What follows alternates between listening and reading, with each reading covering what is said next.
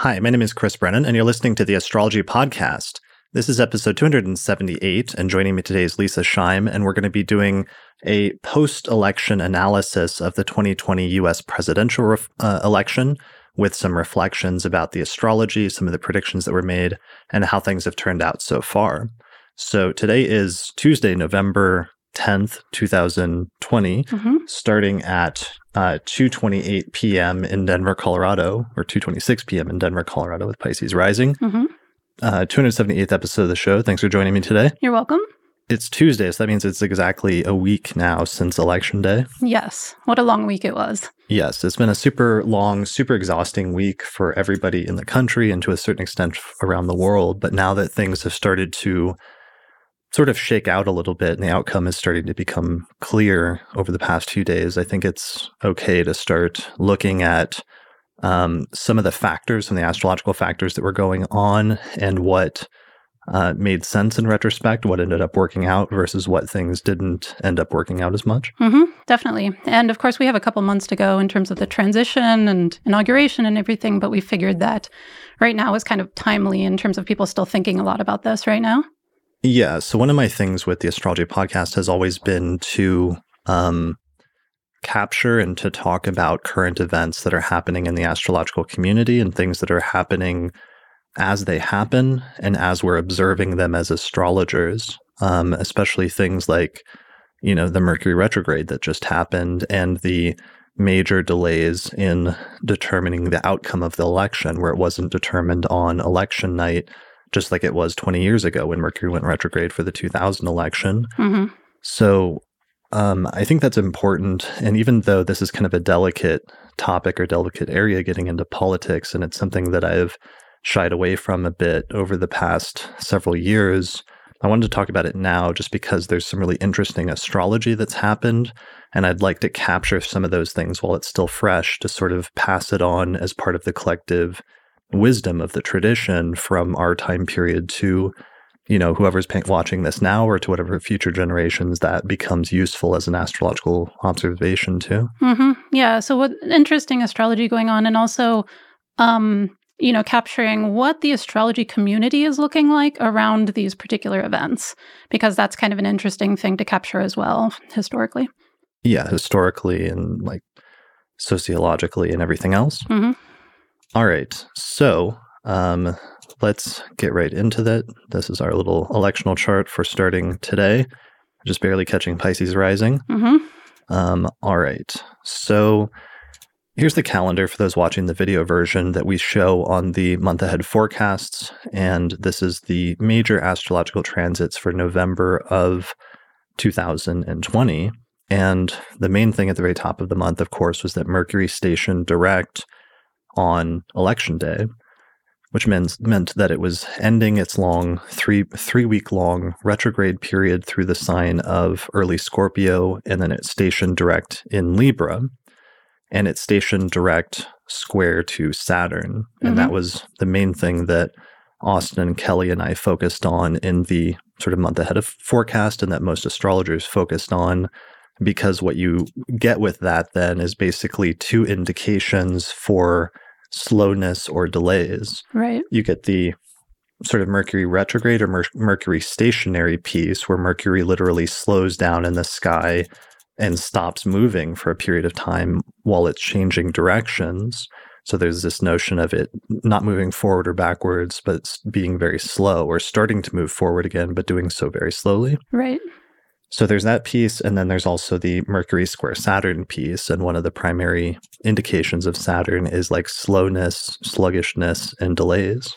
Right. Yeah, definitely both of those. And I think a lot of astrologers had been looking at both of those pieces ahead of time. This is one thing that I think most astrologers got right, which is we won't know the results immediately and you're right the things will take time to, mm. to shake out and i think one of the things when i was looking at that with the mercury station after it had been retrograde up to the all the way up until election day was that can indicate not just slowness but also things um you know once you start counting everything things like looking like they might be changing direction mm. through the process, which I think played out as well. Yeah. Um, like re- reversals. Reversals, yeah.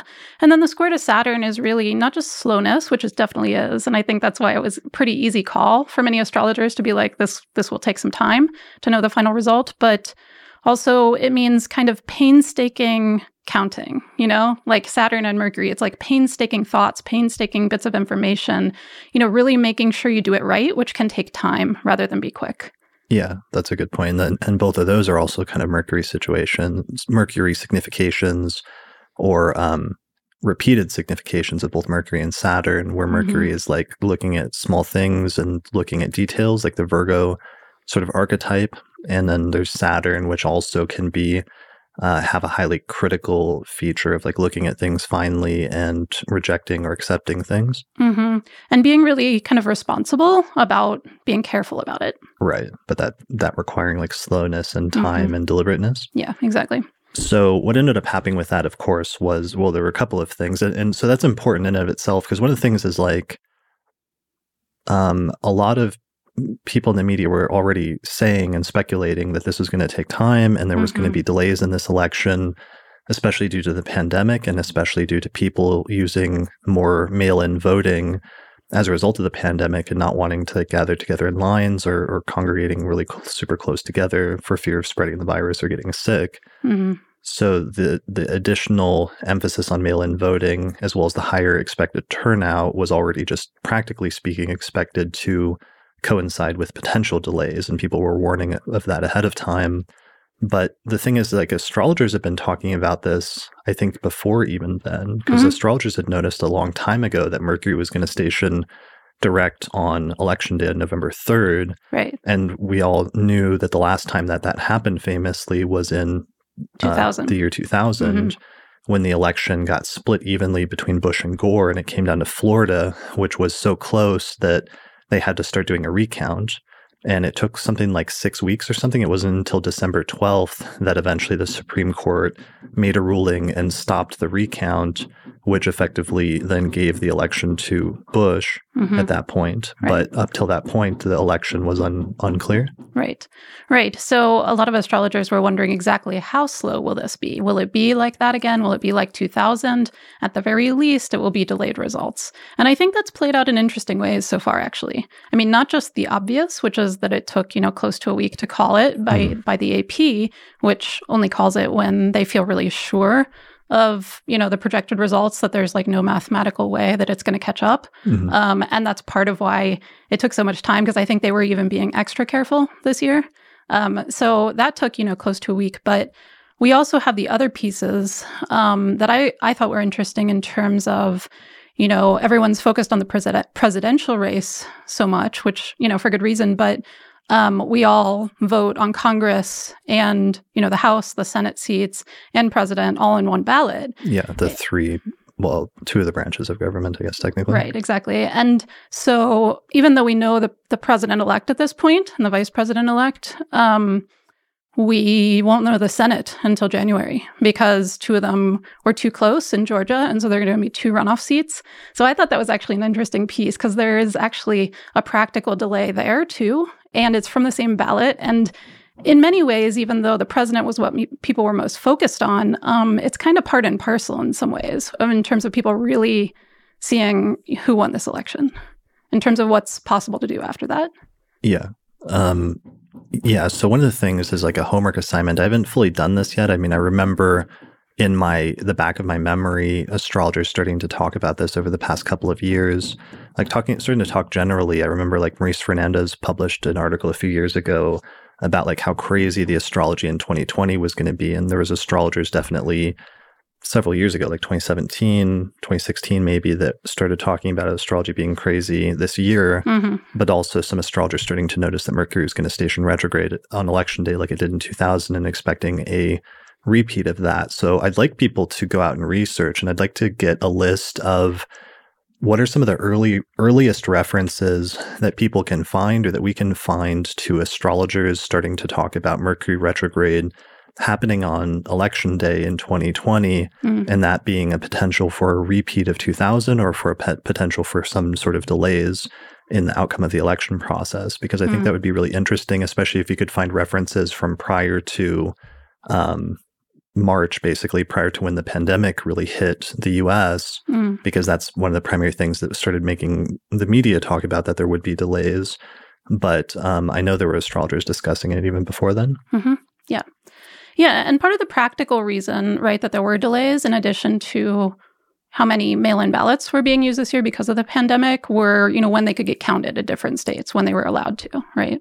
Yeah, so there was a push. I mean, that's a whole that's a whole thing and gets into a whole political thing about um so let's mention the, the states that it came down to because sort of what mm-hmm. happened in just recounting the sequence of events was like we were all up that night mm. super late and um the early returns came in for some states and it was many of them were tr- some of them were the swing states were trending for Trump. Mm-hmm. And he was up because um, all year he had been sort of railing against mail-in ballots and telling his his followers not to use them and encouraging people to vote in person, basically. Mm-hmm. And so a bunch of the votes that were tallied in many of those states were the in-person votes were tallied first. And many of the states um, had rules on the books where they couldn't start counting mail in ballots until the day of the election, mm-hmm. which led to a delay in starting to count the mail in ballots, which tended to trend for Biden because he had been encouraging people to use mail in ballots and hadn't been discouraging his followers to do so. So they tended to be more in favor of Biden in the mail in ballots. Mm-hmm. Yeah. And I think this is important to know because, in terms of that Mercury stationing direct and looking at an expected sort of turn in the events. Um, you know, this was also expected in terms of the practicalities, and this was actually being widely reported on for a couple weeks at least by the news, which is, you know, that this is going to be what it looks like election night, and then it may go differently after that, and this is why. Mm-hmm. So, um, right. so that's an important piece. yeah, um, because now that's being used as like a there's like a conspiracy theory that somehow there was something ro- off about that, or that the mail-in ballots were fraudulent or something like that. But the way that it actually went was pretty expected, just because in some instances, for example, it was Republican um, legislators that had pushed to not allow the states to start counting those ballots ahead of time. Mm-hmm. So it's kind of not right then if they stop those ballots from being counted ahead of time so that they only could be counted afterwards. So there, some of those votes for Biden would naturally only be counted after the initial ones for Trump. Mm-hmm. To then say that that's somehow fraudulent is kind of sketchy. Yeah, for sure. And there were some states because of the pandemic, because it was kind of an unprecedented year this year, um, did change their rules in regards to like being able to count them early in order to have results on elections nights. But there were a few states that did not. Yeah, and some of those came down to the states that started to matter where it was mm-hmm. close yeah. and where it became important. So the two primary ones were Georgia and Pennsylvania yeah. that it really came down to in the end. Or that was when it was turning. Um, and that was actually really fun to watch. I actually stayed up late for that. Hmm. Um, mm. It wasn't election night anymore, um, but it well, was. That, that was a few nights later. Right, exactly. It was a few nights. We stayed up late on election night as well. So let's give the sequence, though, like in roughly chronological order. So sure. election night happened November 3rd. Um, it was undecided, so the, the the result wasn't clear. As and there were a few states that were up, still up for grabs mm-hmm. after that night, and then thus began just this excruciating week of everybody waiting and everything being up in the air and the votes being tallied in some of those swing states, but it was taking an excruciatingly like long time, I think, for everybody to mm-hmm. find out the outcome. And one of the things that was happening all that week that we noted in the forecast was that Mercury um, was applying to a square with Saturn still for like th- what three days, mm-hmm. something like that. Yeah. Here, I'll pull up the chart so we can actually look at it. But go ahead and.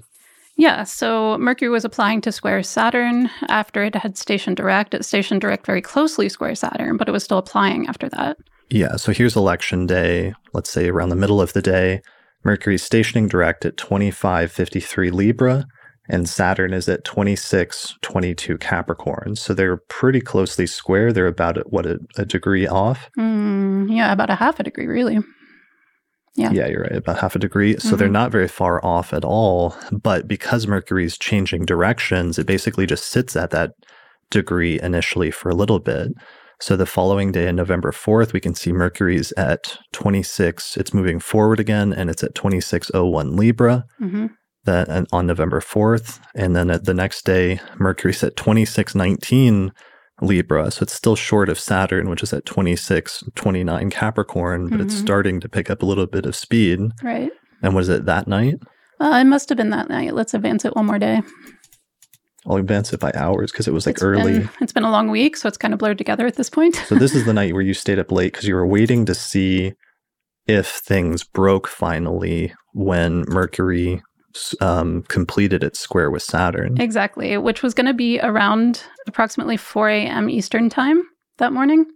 And so that was 2 a.m. here, so it was a little bit more reasonable. Um, so I was waiting to see when the square went exact, and then, excuse me, barely started separating if there would be a change at that point. Um, and there was. That was actually when Georgia was called about 20 minutes later. It started being reported in the news. So honestly, since it was being reported in the news about 20, 25 minutes later, it probably was like right at that square, you know, when it when the result came in, which was that Biden started being ahead in Georgia when they were still tabulating some of the mail-in votes. Yeah, so here it is. So it's like two in the morning, two thirty in the morning here, in Mercury exactly squares Saturn from twenty six thirty one Libra to twenty six thirty one Capricorn.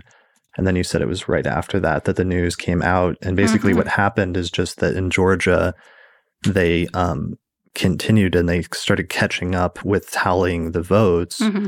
um, especially in some of the counties, uh, the mail in votes from counties that were favoring Biden. Mm-hmm. And then the, so, so places like, um, Philadelphia. Well, in, no, yeah, I'm forgetting the county name. Like actually, Atlanta or something. Yeah, it was around Atlanta or the Atlanta suburbs, but I'm forgetting the county name right now. But either way, there were a couple counties that really came in for Biden around that night, and it was between like that time and then I went to bed, and uh, but between then and when I woke up again, that that Pennsylvania also did the same thing. Okay, so yeah, right. So it was like the next day after that, which was now what November sixth. Yeah. Yeah. And I don't know what time that was, but you know, it was really like quite close to just after it started separating. Yeah, it was like an hour after. It Was that morning? An hour after I got up, I saw that as mm. well. That both Georgia and Pennsylvania, the votes had caught up enough that now Biden was leading, and leading by increasingly large amounts, so that it was going to be not possible for Trump to for it to switch again, basically. Mm-hmm.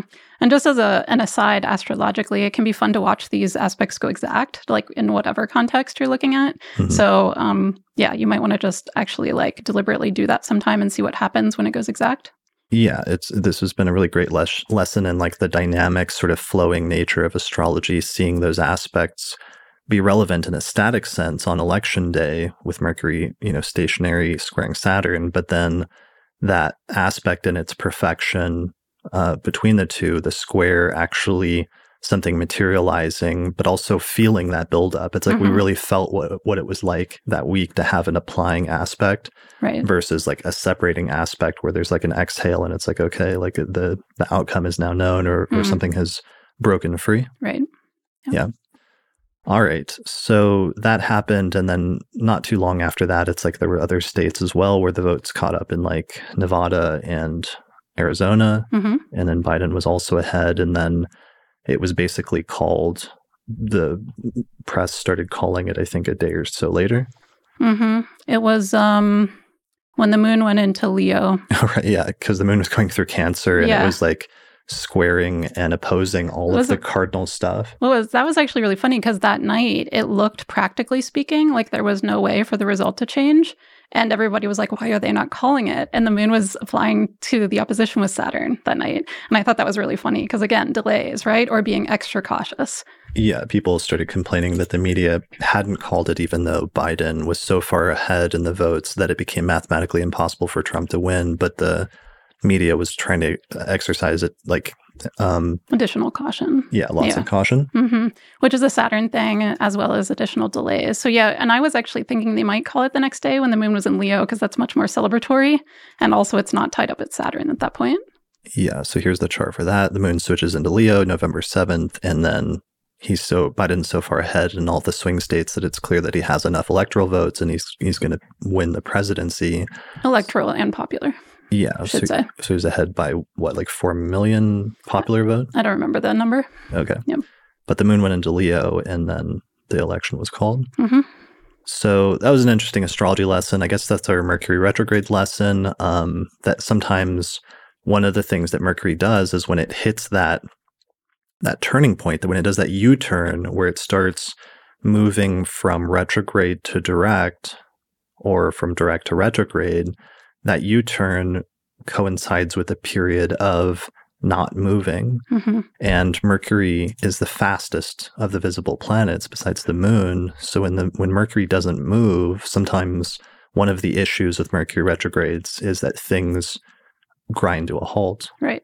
And that can be problematic, especially if you're hoping for like a quick answer to something. Mm-hmm. Yeah, so that was a great example. Um, so we will be looking for the rest of the results going forward. I mean, I think it's a little bit notable that um, there's been delays as well in terms of um, allowing the transition to go forward, because I think that's also maybe a piece of the Mercury Saturn being t- so tied up in the election day.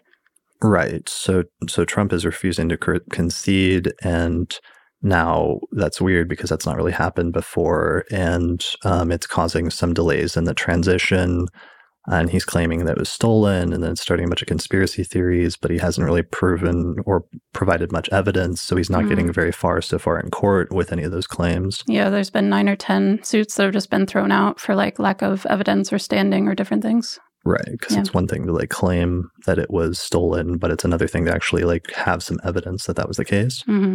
So it'll be interesting to see later this month. You know, there's a couple, some other Mercury stuff coming up. Like we have the final we had two Mercury Uranus oppositions, and we've got one more Mercury Uranus opposition come up. Mm-hmm. Also, today, Mercury is about to go into Scorpio, mm-hmm. which will be a shift. And we still have Mercury to get out of its shadow period mid month. It's going to be mid November that it gets out of shadow. Yeah, so it looks like at about 10, 10 degrees, 10 or 11 degrees is where it's stationed retrograde in Scorpio. So once mm-hmm. it hits that point again, around the 18th, 19th of November, it'll finally be free. Right. And both of those are inter- important turning points because as Mercury goes into Scorpio, I actually think within about an hour here, um, as we're recording, then that frees it from the sign based um, square to Saturn. Mm. Um, and then, of course, once it clears its shadow, it basically means symbolically it's starting to tread new ground rather than going over what we've already gone over before. Right. So, that in particular should be important, I think, mid November. So, um, yeah, and a bunch of other active astrology going on between now and inauguration, particularly this week. Yeah, so this week we've got is that I, I, guess that is where we we have to we have to mention at this point. So um, here's the calendar again Mercury into Scorpio on the 10th, but the Jupiter Pluto, the third and final of the three Jupiter Pluto conjunctions, is coming up on Thursday. Mm-hmm. And then um, right after that, almost simultaneously, Mars is stationing direct in Aries, ending mm-hmm. its retrograde period on Friday, the 13th. Mm-hmm. So those are huge. There's two major things coinciding with it. And I kind of anticipated that and talked about it in the last forecast episode, and it's coming startlingly, well, unfortunately, true at this point. So, one of the things that's happening is the COVID numbers all over the US are shooting up again. Mm-hmm. So, I had Kyle from archetypalexplorer.com, who does an amazing astrology program that has these great visuals. He plotted the three Jupiter Pluto conjunctions for me in their exactness on a graph. And then he plotted the um, COVID test cases, the daily um, positive test cases for COVID against a graph. And this is current as of, I think, the past couple of days. And we can see the first two waves of COVID in the US kind of coincided with and tended to hit their high points just after the, the two earlier Jupiter Pluto conjunctions. And right now, we are on track for the third major wave, which has already surpassed the previous two in terms of diagnosed cases, I guess. Um, looks like it's about to coincide with the third exact Jupiter Pluto conjunction. Yeah, and this is a really striking comparison. I think visually, everyone who's looked at this has been like, "Wow," right. um, you know, in in general, and also because astrology is often qualitatively true, but not always something that you can, you know, prove quantitatively. Some people get into trying to do that. Mm. This is actually like pretty quantitative, you know, pretty yeah. quantitative, correlating pretty exactly. Yeah. So um, it is, and it's you know, part of why people started looking into this was because of the 1918 flu pandemic. There was a really interesting correlation with the Jupiter Pluto conjunction there, especially with the mutation which made the flu more deadly and then led to a second wave of it. And mm-hmm. that coincided with a second near conjunction of Jupiter and Pluto when the majority of the deaths took place. Um, yeah, so this is kind of um, tricky and kind of problematic. Problematic? Just, to talk about. Oh, yeah. I mean, it's, well, it's been bizarre living through it. I mean, you know, Jupiter, Pluto, I'm part of, of course, with any of these two planets coming together, you can come up with lots of different specific possible manifestations, but this is like big death, honestly. Like Jupiter is expansive and Pluto can be about those kind of dark archetypes. Mm, yeah, potentially. There's, I mean, there's that. There's another piece of the Jupiter Pluto I want to talk about in a minute. Mm. Um, but in terms of the COVID things, um, we'll have to keep tracking it and see how high it goes, basically. Because one of the things that bothers me is that the second wave, the the peak in the cases was actually slightly after the exact Jupiter Pluto conjunction. So if we're we're before that right now and it's mm-hmm. already this high, then the question is like how high does it ultimately end up going? Yeah. That doesn't um, look good for this fall winter, which, you know, epidemiologists have also been saying, of course. Yeah, which is another thing. It's like that they've been saying this, but it's like here with the astrology, there's this thing objectively yeah. that's occurring and that was set to occur before anybody practically started speaking or anticipating that from a, the perspective of knowing about the virus. For sure. Um, the other thing is that w- one of the rules sometimes in astrology, when you get a transit where there's three hits is I feel like astrologers generally uh, have a working rule that oftentimes the third hit is that the third and final hit is the most important one. And while that's not always the case, I feel like that is a general rule that I've seen in practice, and that I feel like most astrologers, if you put that to them as a question, that the third hit is often the most important and lasting sort of final one, and memorable one that they would tend to say that that's true. Do you feel like that's the case? I feel like sometimes. I mean, sometimes that is the case because it's, and this is the way I think people often speak about it as though like the message is finally, finally getting through because the, right. you know, it's first introduced with the first aspect and then you're like, oh, this is an issue. And then the second aspect is like, oh, this is definitely something. And then the third is like, okay, I have to do something about this or something like that. Yeah. I mean, and that's what I meant about it in that sense that oftentimes the third one becomes the most pivotal in terms of there being a final change in something or, or a lesson that was learned or, or doing something differently and then hopefully moving on from it at that point. Hmm. Um, but I think, again, you're just talking about like quantitative versus qualitative research. And I think this could be an example of that that could be useful to learn from in retrospect in terms of how to describe and map out the, uh, the notion of those things coming in 3s mm-hmm. being a relevant thing in astrology. Yeah, right. I agree. Yeah. Um, okay, so last thing, everybody already always asks about like other countries. Mm-hmm. The problem with the graph in other countries and whether they say whether it applies either to other countries or to worldwide. Problem with other countries is I think part of what's happening here and the reason this is so t- closely tied into the U.S. is it's probably partially because it's tied into and how it's hitting something in the U.S. birth chart itself, like maybe the Sibley chart. Um, you yeah. Sh- you're shaking your head. Yes. Yeah. I mean, vigorously. Well, yeah, because of the Pluto return is really what I've been thinking about, although it's hitting other planets first, but they're very close together. Mm. So it's been hitting Mercury this year in the US chart. Um, right. But, which was initially talked about a lot with all of the messing up and the attempted uh, destabilization of the post office or mm-hmm. dismantling mm-hmm. and the piece. attempts to slow down things with the post office ahead of time on right. the part of the Trump administration. Yeah, that's definitely one piece. Um, yeah, so but but in the US chart, regardless of what time you use, as long as you're using that date, um, I mean, I do favor the Sibley chart, although I can't swear to it because I haven't concentrated, I feel like, you know, thoroughly enough to like to swear more strongly about it, but um, but it does seem to match up with some things. Anyway, regardless of the time of day, that day there was a Mercury Pluto opposition. So Pluto's at 27. Um, Mercury is. Do you have the U.S. chart there? We can show. I believe I do have the Sibley chart okay. somewhere. Let me see if I can find it. Yeah, so it's been um, Pluto got up to almost 25 this year, transiting Pluto did. And so it's been hitting off that Mercury Pluto opposition. We're so close though, you know, I mean, aspects are not just when they're exact, and especially when it's large scale, like a country. And so we've been in the process of the Pluto return of the US for the past, you know, several years, I would say. Um, And anyway, so I think that's that was why I was nodding, nodding vigorously because that's part of why I think it's hitting uh, the U.S. so much more strongly. You know, so much, so many more deaths and so forth.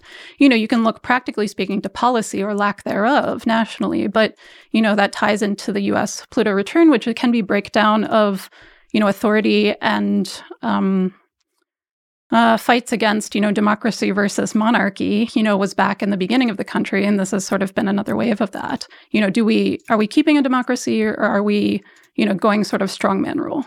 And that can be a Pluto thing.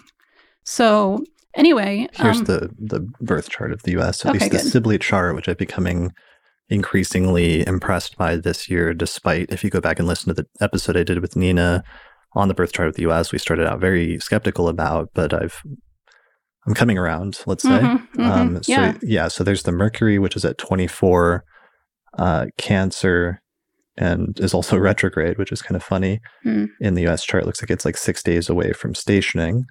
Um, and there's Pluto at 27 degrees of Capricorn. Yeah, exactly. So it's really tied into that. And I think that's part of why it's hit the US so strongly. Okay. So that's part of it is like different countries are going to have different birth charts. And so the way that this current Jupiter Pluto transit interacts with their birth chart is going to be different in different ways in terms of the astrology. Mm. Also, there's probably something to be said for like the way the Jupiter Pluto conjunction is interacting with Trump's chart um, or the Trump administration as a whole, since their mismanagement of it is part of the reason why these peaks are coinciding, these waves are coinciding so well and are getting so big mm. just because of the slowness and the sort of failure to address it, as well as politicizing like wearing masks because if mask wearing was mandated or was more acceptable socially and not like a political thing where people were fighting against it, then we wouldn't see the COVID cases being as high necessarily. Mm-hmm. So that's also a potential issue. Exactly. And it's interesting you're mentioning interacting with Trump's chart because there's a, a saying about, you know, that the chart of the leader can sometimes, the national leader can sometimes act as the country's chart right. in some ways. Exactly. And all of this Capricorn stuff, the eclipses and Jupiter, Saturn, Pluto, all of that has been in his sixth house, which can be illness. Yeah, it's falling in his sixth house of yeah. illness. And yeah. that, of course, famously just a few months ago coincided with him when Saturn itself stationed in Capricorn, mm-hmm. um, him getting sick getting with COVID, COVID because yeah. they had a event where they nominated the new Supreme Court justice um, at an event where everybody was like standing around in person without masks during the middle of the pandemic. And that mm. was probably when Trump and others got sick with COVID. Right. Right. So it's kind of acting as both his natal chart, of course, but also by proxy in some ways the US chart, even though the regular US chart also still applies. Right. All the stuff in the US chart's hitting the eighth house, second and eighth, which is, you know, finances and also mortality goes in the eighth house. Yeah. in the, the Sibley chart, I should say.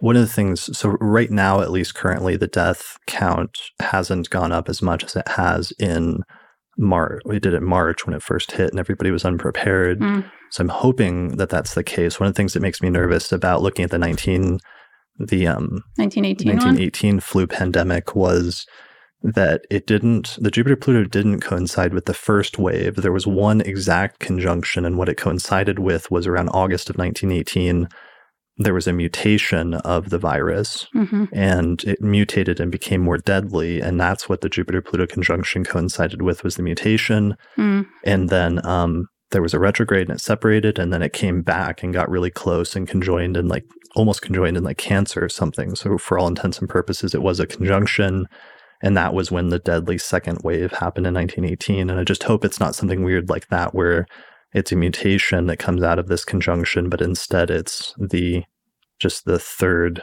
big wave. Yeah, we'll see. I mean, that is an important astrological principle that comes up a decent bit is like sometimes if it, things don't coincide exactly, it's because the thing that's most pivotal is happening right then when the aspect is exact, but you don't necessarily see the aftermath of it yet or the consequences of it yet. Right. So anyway, that's not the election, but is definitely a big a big piece of the election.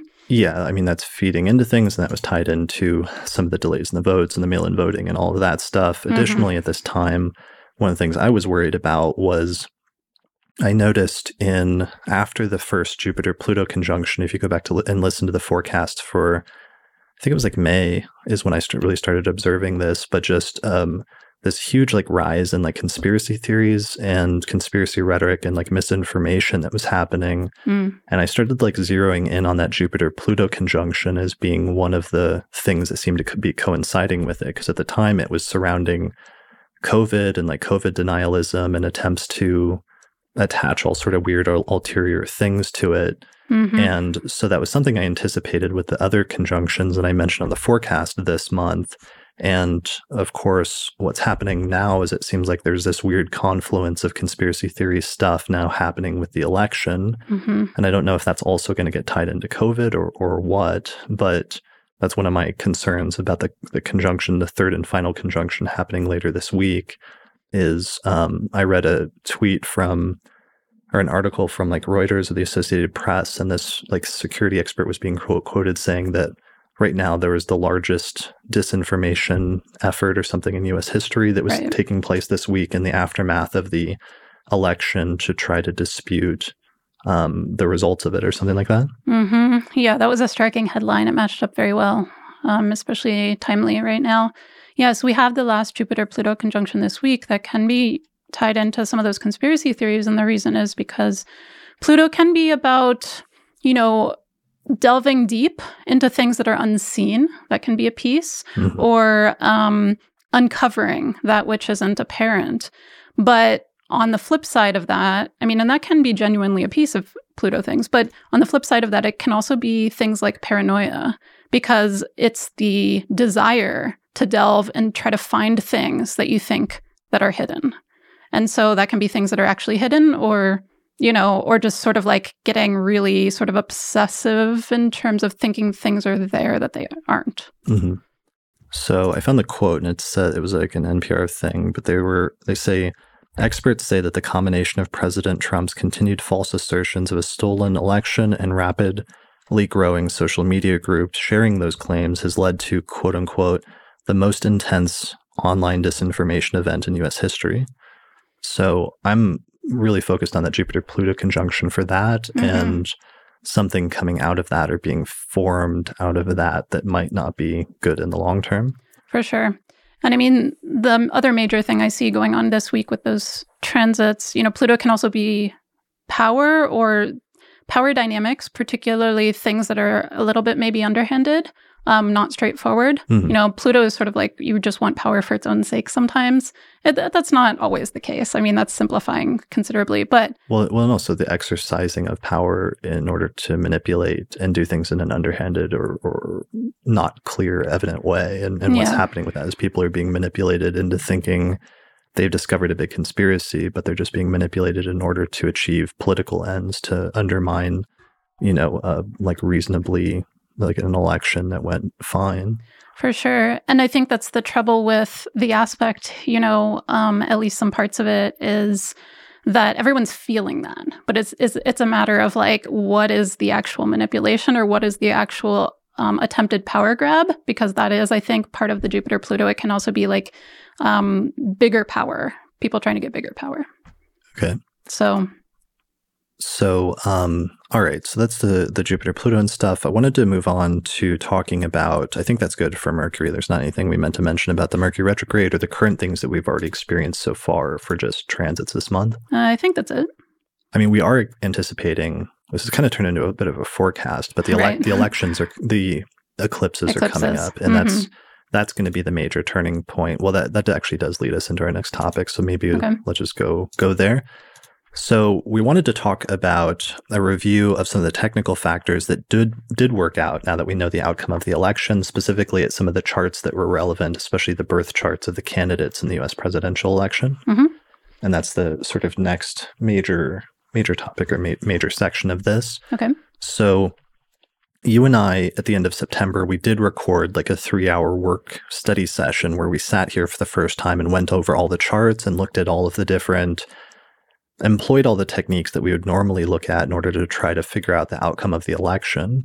So I've been trying to, and we released that to patrons as an episode of the Casual Astrology podcast, as just like a private thing for a couple hundred people.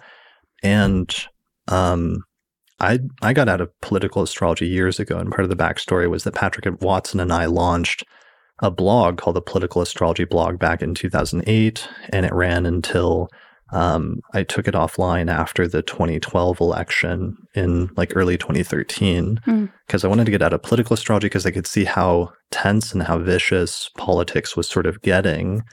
And um, I wanted to sort of get out of that because my thing is primarily just doing astrology. And that's what I enjoy. And getting wrapped up in like political stuff has many, many downsides mm-hmm. that, you know, is is not not always fun. So um, I had a temporary lapse of judgment when I was invited to like join a panel in 2016, and I said sure. I had sort of planned to hand it over to Patrick since he kept doing political astrology, but I didn't and went ahead with it, which was stupid because ultimately there was huge issues. And I did an episode leading up to it about the issues with Hillary Clinton's birth time and how I didn't know if I was using the correct chart for her. Mm-hmm. And I was using zodiac releasing primarily. So if I had the wrong birth time, everything could be off. And I said very clearly at the time, if this is the correct birth time, it looks good for her. But if this is not, then it means her peaks were previously and it doesn't look good for her winning the election. Mm. But I was so wrapped up in a sort of internal conspiracy theory in the astrological community about Hillary Clinton being a Scorpio rising who didn't want people to know she was a Scorpio rising mm. that I used this birth time of 8 a.m. that that came from this older astrologer who had passed away named Frances McEvoy who swore by it, even though every piece of documentation that I found after that point um, actually indicated she was born in the exact opposite end of the day, which is 8 p.m. So I was using literally the exact opposite chart. Mm-hmm. So I got that wrong and um, talked about it. I think I did an episode a week or two after about my reflections of the 2016 election, which is part of why we're doing this today. Um, and for me, though, I knew that in order to do political astrology well, you have to take it really seriously and you have to take you have to follow things really closely during the right. course of the election and leading up to it to really correctly anticipate their trajectory that things are on and then to predict where it's going to go from there for all of the people involved. Yeah, you need to be look, looking biographically, tracking people's trajectories with their charts. Having good birth times is essential, or else you just don't know. Yeah, so that was not my focus, and that was not anything I was into doing this time. So I just didn't. I followed the election to a certain extent. I know you were following the astrology way closer than I was. A bit more but getting into it and trying to like issue predictions or anything like that was not on the top of my to-do list this year so we just waited until september till we, we were going to have as much birth data as we had we sat down and we looked at it and then counted up the pieces and there were some pieces in favor of biden and there were some pieces in favor of trump um, and then let that sort of stand for itself so what i want to do here is just look at some of those pieces that actually did work out well that we had considered either in September in the run up to this or that we've seen since then mm-hmm. that are sort of interesting things that I think astrologers can take into account and learn from this for future elections. Mm-hmm. All right. So let's start with um, the eclipses. Mm-hmm. So the big thing is the eclipses. That's the thing I kept remembering. I kept mentioning. I mentioned on the last forecast episode for November that we recorded back in October that I thought was the most impressive was um, because it had come up in the pre- in the last three U.S. presidential elections. Mm-hmm. So I have a graphic for that that actually Kyle made for me from Archetypal Explorer, which shows the the like end game transits of 2020 as we get towards the end of the year and we have some of those final big transits. So we have the Jupiter Pluto conjunction going exact here in mid November, but then not too long after that, on the last couple days of November, on November 30th, there is a lunar eclipse, which is going to take place in Gemini. Mm-hmm. And then two weeks after that, there's a major solar eclipse that's going to take place on December 14th in the sign of Sagittarius. Right. And then finally, just after that, is the Jupiter Saturn conjunction in Aquarius in mid to late December mm-hmm. as the final major transit of the year. So, um, the eclipse is important because it's taking place, the solar eclipse specifically is important because it's taking place in Sagittarius, and Sagittarius happens to be Joe Biden's r- rising sign. Right. So, that's important because one of the patterns that we'd noticed, that I had noticed in the past few presidential elections, and that Patrick had noticed, was that um, when an eclipse takes place in the rising sign or in the 10th whole sign house in the midheaven, of a presidential candidate, that tends to be the guy that wins mm. because it's something about like the collective connecting the the sort of collective energy of an eclipse with the personal birth chart and the the sense of self or the most personal part of the chart, the first house and the 10th house in that individual's birth chart. Right. So that happened in 2008 when um, there started being eclipses around the time of the 2008 presidential election in Aquarius. And Obama, of course, has Aquarius rising.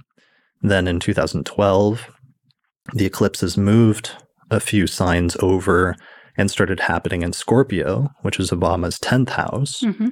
And then in the 2016 um, 16. presidential election, eclipses started taking place in Leo, uh, which is Trump's first, first house, house and rising sign. It's his first whole sign house, which right. is actually kind of important because if he has 29 Leo rising, that the entirety of Leo is his first house. Right.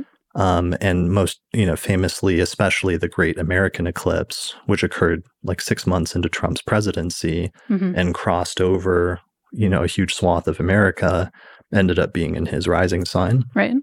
So that's true for the past three presidential elections. You can also take it further back than that if you want, but those are the ones where I saw it myself, like up close and personal, and was really impressed by it. So that was one of the things we did notice um, in our study session in September that was going to be important. And, and the other reason it's important because it's happening on December 14th. And that's the day that the Electoral College will vote and right. certify the results of the election or finalize them. How do, how do you phrase that? Yeah. I would, I don't, I'm not sure, but, um, but yeah, either of those finalize, um, make official, I guess. I think that is the part where it's most official when the electoral college meets and votes, because then it's like a definite vote. Um, because we're technically voting on electors when we go vote as citizens. Yeah. But um, yeah, so the fact that the electoral college meets during that Sagittarius eclipse is really striking and that it's happening in Biden's first. And the reason why it's so important when the eclipses happen in the first and 10th are they're, bo- they're the bo- both of the um, most visible houses in the chart. So you literally are very visible if there's an eclipse happening in your first house or 10th house. Mm-hmm. You're kind of like visible in a bigger way temporarily or or more long term. It's also a change. Usually, eclipses in a house bring some sort of change. Yeah. And an eclipse in the first would be change of identity. You know, becoming a president is pretty big change in identity. And the eclipse in the 10th, of course, is change for career.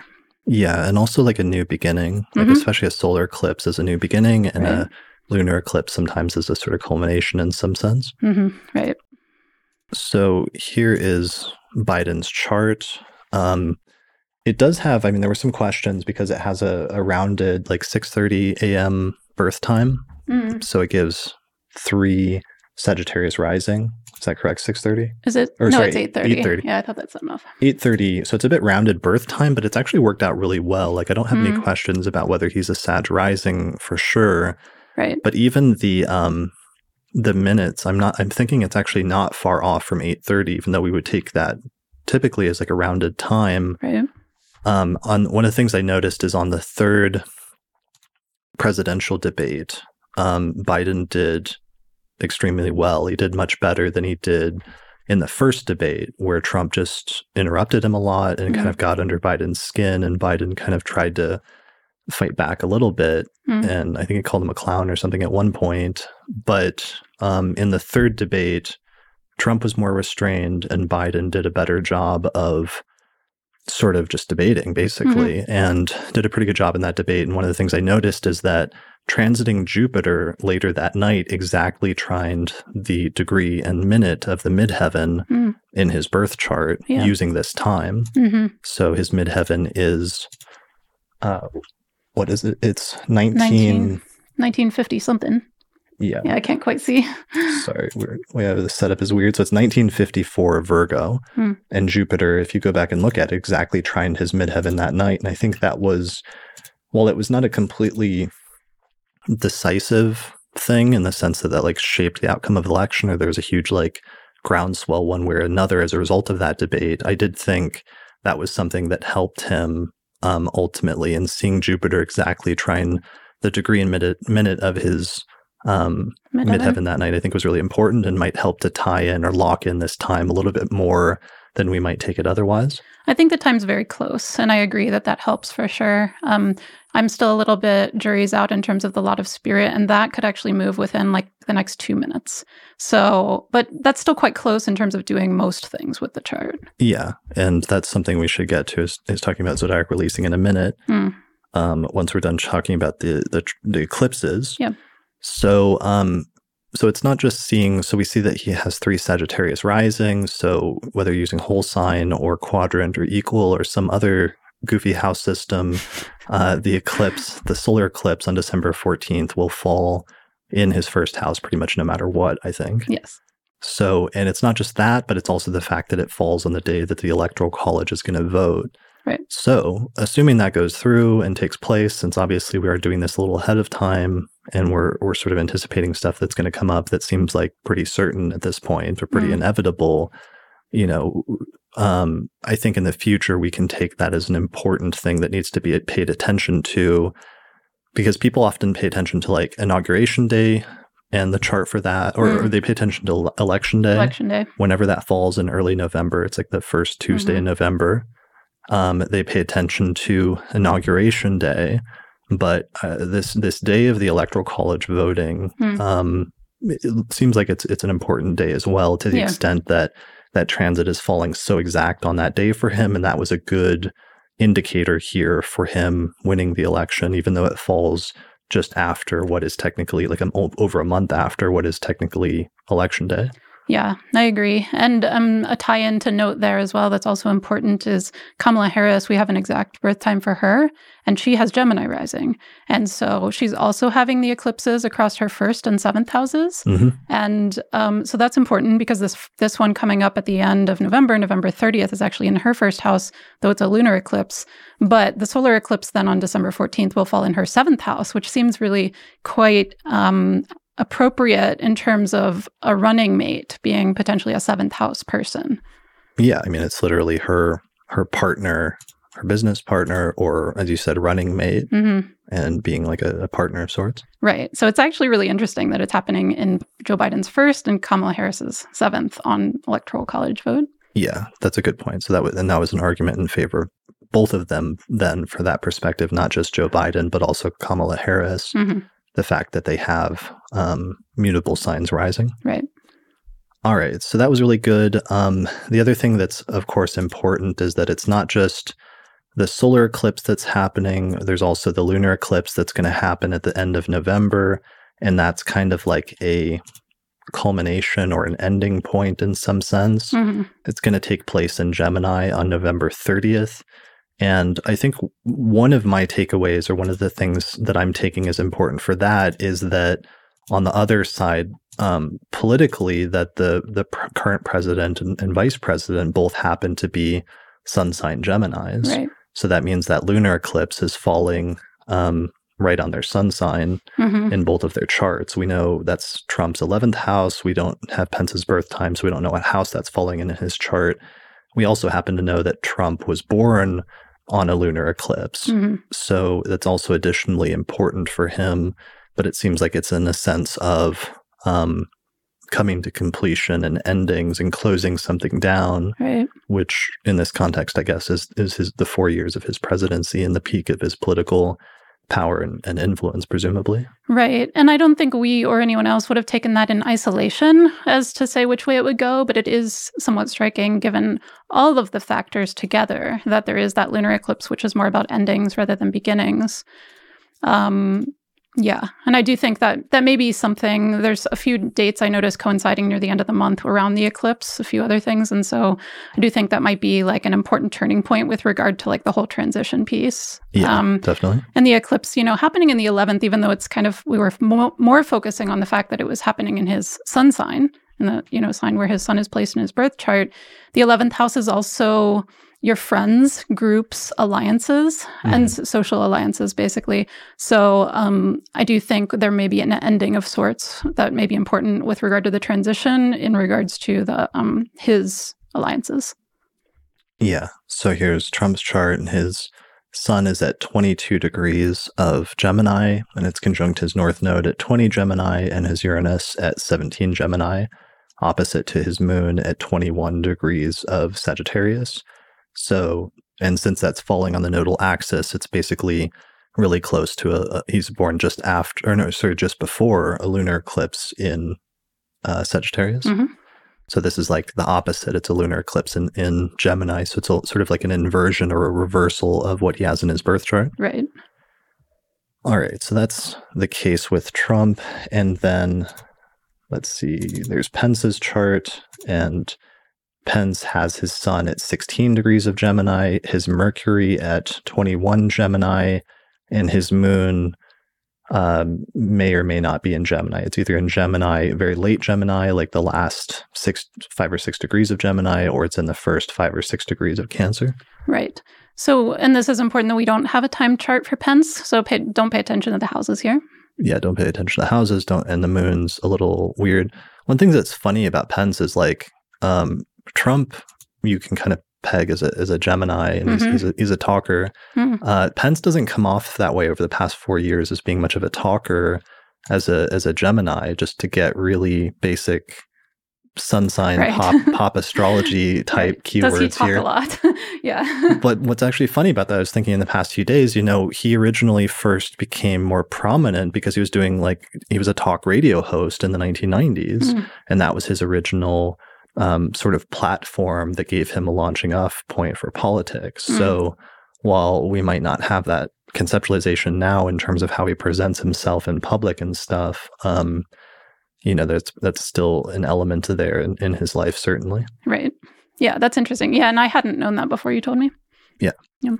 Um, all right. So those are the two main things in terms of the eclipses. Is there anything else about that? I think that's pretty Mm-mm. pretty good and pretty straightforward. Yeah.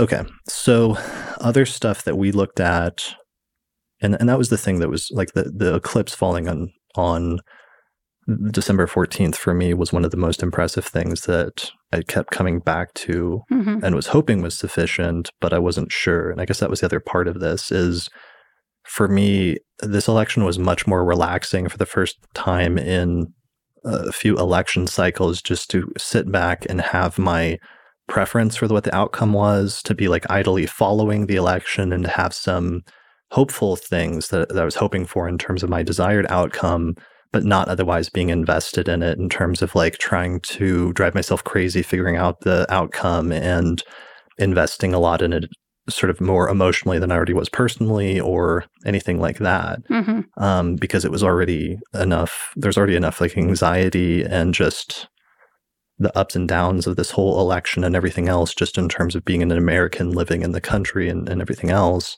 Mm-hmm. Um, it was kind of nice not to have to deal with that in terms of trying to also like issue predictions about it or something. For sure. Which I t- definitely know what you mean, but it's also really funny to hear you say, I think you're an outlier if you felt like more relaxed during this election versus the last few. well, I felt more relaxed in terms of that, in terms of just trying to figure out the outcome yes, instead of I, I enjoyed just having my own personal investment and seeing the outcome that was separate from trying to definitely figure out what the astrology was going to be by studying it like intensely like 24 7 yeah and i think we'll, and that's a huge element though that we'll have to talk about later yeah. is just that gets in the way with astrologers making predictions sometimes mm. is their political affiliations and their desired mm-hmm. for what the outcome what they hope will be versus what the outcome ends up actually being um, as well as what media sources and news and information are they taking in that are providing the context for their predictions and the context for what they're expecting to take place. Right. So we'll get into that in a, a little bit here. Um, but it's just, um, you know, kind of like can pause to note that just this is kind of an example of just because you can try to make predictions around something doesn't mean you always have to, even if you're an astrologer, you know, yeah. in terms of public events. So we'll get we'll get to more of that. Okay. So, um, so right. other technical factors. Zodiac releasing. So yeah. this is one where we have to give you props because, um, like I've talked about a few times in the forecast in the past. I think we talked about it in in, in August, mm-hmm. maybe, or, or the August forecast, or maybe it was the September forecast when Harris was officially given the VP nod by mm-hmm. Biden and became his running mate in the, the presidential election. I told this funny story about how there was this period in late 2018 where you just kept talking about and you were kind of playing that up yeah i was playing that as a, as a, joke. a joke i was supposed to make a joke about how i couldn't get you to, to shut up about how eminent harris's chart looked like it would become around the time of the 2020 presidential election when you were looking at her zodiac releasing periods mm-hmm. because it fit one of the classical indicators um, that came up in different charts, like George Bush's chart, for example, when he became president in 2000 and 2004, of going into a major level one peak period that was angular from fortune. And you had discovered at some point in like the second half of 2018 that Harris would go into a peak period that would start in December of 2020. Mm-hmm. So, right after the presidential election. And you thought that this meant that she could potentially um, win somehow because uh, this was before she launched her presidential campaign, but she was mm-hmm. widely anticipated to, and she did right. in fact launch it not too long after that.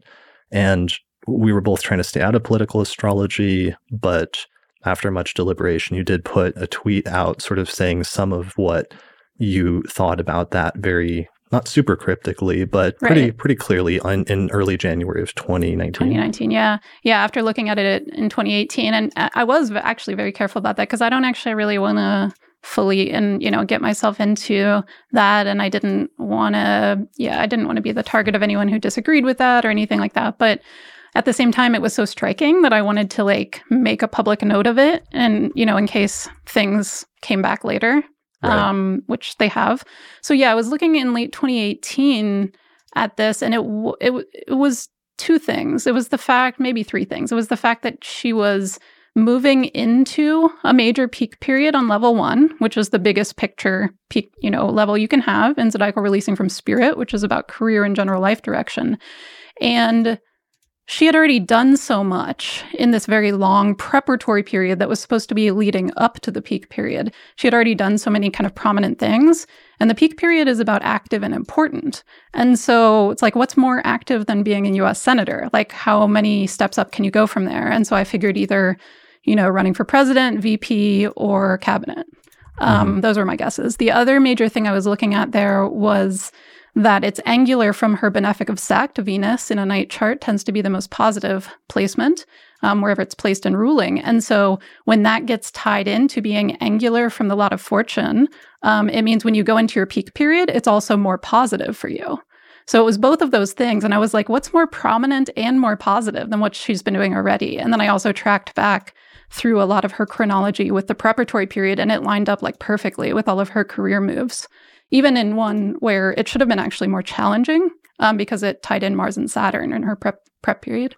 So since so here's her birth chart, and since it um, is just talking about the general periods, the level one periods, that's something where we could actually talk through really quickly mm-hmm. how that works. So she, interestingly, like Trump, was actually born at a full moon. Mm-hmm. So both Trump and Kamala Harris were born at a full moon. Hers was not an eclipse because it's not on the nodal axis, mm-hmm. but we can see the moon and the sun are exactly opposite to each other from sun at 27 Libra to moon at 27 Aries. So when the sun and moon are exactly opposite each other, both the lot of fortune and the lot of spirit will both be conjunct the descendant. And that's where they are in this chart. They're both at 24 degrees of Sagittarius conjunct her um, descendant.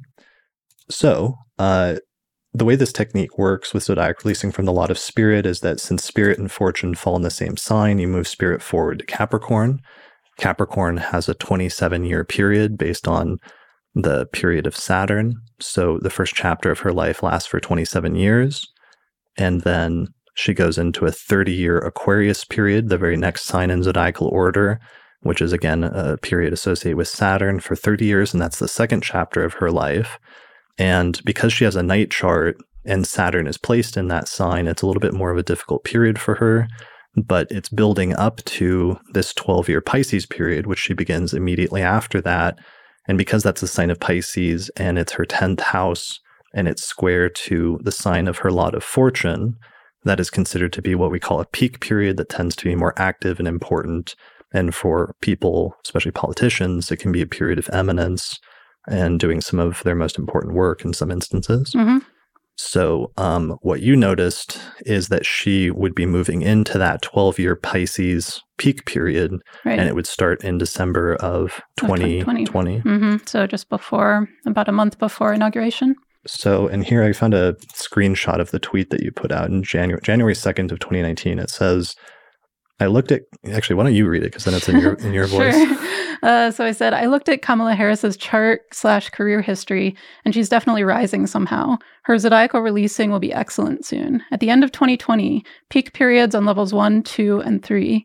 Her whole preparatory level one period since 1991 has been steady climb upwards, matches the timing perfectly in what should have been less prominent, more challenging period compared to 2021 and onward. Is it she's in a completion period now on level two, switches to peak period level two in July for a year. Level one peak starts December 25th, 2020. So somehow more prominence and more positive coming up. Look forward to seeing how it plays out. Yeah. So, and then on the other night on Twitter, she got up and introduced, I uh, introduced Joe Biden before he sort of announced and, and accepted and gave his victory speech, Mhm. basically. And I took a picture of Kamala Harris and posted that above your Right. thing on Twitter. Yeah. Um, so what's funny about that, of course, is she she then launched her campaign shortly after you made that tweet, and then went through the primaries. But one of the things we were both somewhat surprised and disappointed about in terms of the prediction was that she actually dropped out of the um, presidential race, and at first Mm. it actually looked like that was going to be a failed Right. sort of quasi prediction. Um, but then later, over the course of this summer, she came back into play and was picked as Joe Biden's running mate, and Mhm. now is the vice president elect of the United States. Right. And so, I mean, that is kind of one of those things where it's like if you see the astrology and what's happening diverging, but there's still more time left in play, it's like mm, you should trust the astrology as long as you have a good birth time. Yeah, sometimes. know? I mean, sometimes you, you should trust the astrology, definitely.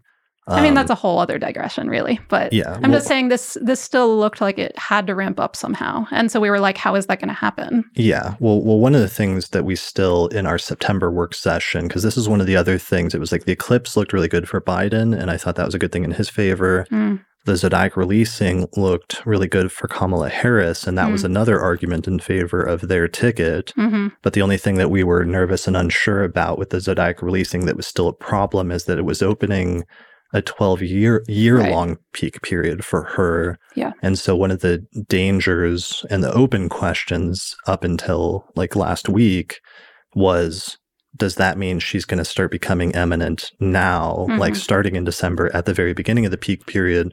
Or is this opening up a whole period of eminence where because she ran and was the vice presidential candidate this time, would she then, um, you know, run and win in 2024 or something? That was the secondary scenario that was a possibility that we couldn't rule out. Yeah, it was not a guarantee because it's sometimes the case that when people start their new level one peak period, things start happening immediately, like Mhm. pretty quickly, like within that first sub period.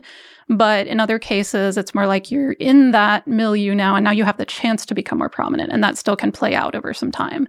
So it wasn't a guarantee. And there's also different like levels of prominence because Yeah. there's like you can start it and become prominent, but then you could become you could hit the L2 peak. You know, there can be one or two of those, which Mm. she actually will hit She in a will few hit later, years yeah. and could become Mhm. more prominent during those times. Right, exactly. So, um, but that, that's a, it's one of the funny things that's sometimes annoying about people learning the technique is like they'll go into a new general period. Yeah. And then, like a day later, they'll like write me and say it's not working because I haven't become eminent. Like literally, like you know, two hours into the start of that new level one period, and you have to tell them. Sometimes it takes a little bit of time. It's not immediate. Right, right. Yeah, it's it's kind of like mapping the the playing out of all the different things. So there were a couple other things about her chart, and I'm not sure we wrote down here, but we did cover that I think are true at this point. Like, Um, like what? so I noted that she was going to start her second Saturn return, and in fact had sort of already started it with the brief ingress of Saturn going into Aquarius this spring. Mm, Um, and so that and that's in her ninth house. Politics can be in the ninth house. You know, even though tenth house is technically like, you know, um, career or people at the top, the ninth house can be politics and government sometimes. So yeah, I mean, I've really, I've always felt weird about that, but this year more than any other year, I've started to really truly understand that in a much deeper way for two reasons. One, because politics has to do with one's sense of like ethics and morality. Mm-hmm. And what what you want to see enacted in the world. Yeah. Yeah. And the other is because politics is also sometimes very much not a fully rational thing. It has to do sometimes with like belief. Belief systems. Yeah. yeah. Like one's belief systems. And mm-hmm. sometimes those can be have rationalizations and be like thought out, but other mm-hmm. times mm. they can be sometimes more akin to your like religious preference of like I'm a sure I'm a Catholic or I'm a I'm a you know evangel, evan, uh, something else evangelical evangelical yeah yeah yeah exactly so her natal Saturn is in Aquarius in the ninth whole sign house. And um, so she did start with that first ingress with Saturn into Aquarius in late March of this year. That technically started her second Saturn return. Mm-hmm. But then that only stayed there until the end of June. But that was kind of the tip off point. And then, as we understand it anyway, Saturn, no, I mean, that's actually really interesting and important because that station then. Um, in May. Yeah, I'm thinking of this station in May if I have it here in the. It was like May 11th or something. Yeah, May 11th. Yeah, there it is, May 11th. Mm. But it was, it was right after that in June during the protests that I think she became more prominent again. Mm. Um, yeah. Yeah. So politically, in terms of where the U.S. was and where where the left was in terms of like what was important, um, and just her what she brought to the table more as a as a black woman, being able to speak to some of those more immediate like concerns in the U.S. And I think that might have, because I know there was debates between like um, Elizabeth Warren mm-hmm. or something and her financial sa- savvy or what have you right. versus other potential VP candidates. Mm-hmm. So it's interesting that that, that was the because we often talked about that being the Saturn ingress into Aquarius as being like the preview of what that transit will be about for a lot of people right. or somehow yeah. It starts off the process. Yeah. Yeah. So that was the start of her saturn return. Exactly. It says the start of her second saturn return in aquarius in the ninth house. And so that's going to come back here now what mid to um, later december when saturn and then jupiter both move into aquarius and make that conjunction at the first degree of aquarius on december 21st so that'll happen in her ninth house. And that's kind of um, yeah that's just after the ingresses, right? They both go into the first degree of Aquarius, and then there's an immediate conjunction. Mm-hmm. And so that's a really interesting, what I had noted early on looking at that is that's a really interesting kickoff to like the rest of your, the bulk of the Saturn return. Yeah. Is that Jupiter Saturn conjunction. That's kind of like seeding since it's a, only happens once every 20 years, the conjunction between those two planets. It's like a long term seeding of a new beginning in that area, wherever it's happening in your chart. And it's happening in her ninth house and as part of her second Saturn return. So that was kind of striking to me, that piece that's kind of interesting to me from a different perspective, which is that Mike Pence, I was just re- rem- being reminded in the past week, has Saturn in early Capricorn. Right. And so that means he's finishing up his yeah, second yeah. Saturn return right now. Hmm. Um, and has True. been over the course of the past few years as he's been vice president for the past four years. Yeah, that's a good point so in comparison. Parallel. Right, exactly. And then the other piece of her chart I had been thinking about is just that it really ties in, not only having the Gemini Sag axis at least ties into the Sibly chart, but even if you don't prioritize a particular rising sign for the US chart, um, the Pluto, the, the natal US Pluto is 27. 27 Capricorn is exactly square her sun and moon. And so I thought, you know, this really ties into um, someone who's going to be dealing with those issues of the US Pluto return potentially mm-hmm. being sort of like personally tied into that process. Okay. Yeah. Um, so, so those are some of the things. So the the eclipses that I releasing, mm-hmm. those are coming. Some of the things that worked out in favor that are good takeaways from this um, elections, Trump's ZR is still being weird, and there's still a whole thing about that. Right. Um, that was my primary technique in the last election. This election, when we did our work session, it's like we paid attention to the ZR, but one of the things I realized, one of my takeaways from the last election, and you can hear me doing this in the episode that I did like a week or two after that election, is I was just um, discovering things after that election that other astrologers had said from other techniques like secondary progressions mm. that were interesting that I didn't know know about. Right. And one of the things that it made me realize was I put too much emphasis on one single technique mm. in 2016. And when if you used a variety of techniques that gave multiple indications. You could sometimes get multiple indications pointing in a in a different direction. Right. And if they all cluster up or clump up, like we're seeing, for example, with the eclipses in the ZR and Kamala Harris's chart, it can push you in a certain direction that you might not go otherwise. Mm-hmm. So um, I didn't just pay attention to Zodiac releasing this time. And Trump's chart is still weird. There was a debate after the 2016 election about whether, um, like Patrick Watson, for example, one of his takeaways from the, what happened with that election was he believed that the Zodiac releasing periods we were using for Trump were wrong. And he had this whole argument about drawing on some other somewhat minor, obscure Hellenistic astrologers that you shouldn't reverse the lots or that you should reverse the lot should. positions. Mm-hmm. That you should swap them, basically. swap spirit and fortune. Mm. And so that's been an ongoing debate over the past four years about whether that's true or not. Mm-hmm. Um, he did, to his credit, issue a, an, a, prediction about the presidential election, primarily based on, on Trump's Zodiac releasing that Trump would lose the election. Mm-hmm. Because he found a repetition in the periods that he's using of Trump having dropped out of like the 2012 presidential election and him having a similar repetition now in November of 2020. Mm-hmm. And he inferred from that that Trump would drop out or lose the election or something like that. Right. As we're waiting for him now to still concede the election. Right. Yeah, so I mean that's something to look further at. Um, I I feel like I need to do a lot of kind of scrutinizing of this because I had looked at Trump's regular spirit periods, you know. F- yeah, I mean, well, let's. I mean, you should say that more full full fledged. I feel like because both of us have felt very strongly that you don't need to do that, and mm-hmm. you've in particular followed Trump's ZR periods really closely over the past four years, and you feel like sometimes pretty yeah. strongly mm-hmm. that they have still been coinciding pretty well, and especially the big thing that was out to and undecided for a long time was what was going to happen during his level two loosing of the bond. Mm-hmm. And the focal point, which came down to a few day time span in like the summer of last year of 2019, the fun- mm. the fundamental focal point of the entire loosing of the bond, where it was a loosing of the bond on all three possible levels, mm-hmm. ended up being two actually sort of important events. One of them was that Mueller finally testified for the Russia probe, and that sort of ended up being the culmination and then after that point, the whole Russia probe thing sort of went away in terms of the focus of that and everything else. And mm-hmm. he testified basically saying there was weird stuff that happened, but that he had approached it under the premise that he couldn't bring charges to like a sitting president or something weird like that. Mm-hmm, right, and also the impeachment happened through that whole process. The um, the phone call that tipped off the whole impeachment process to Ukraine happened right at the exact pivot, pivotal point in there. Yeah, that was the second thing that I was going to mention. Mm-hmm.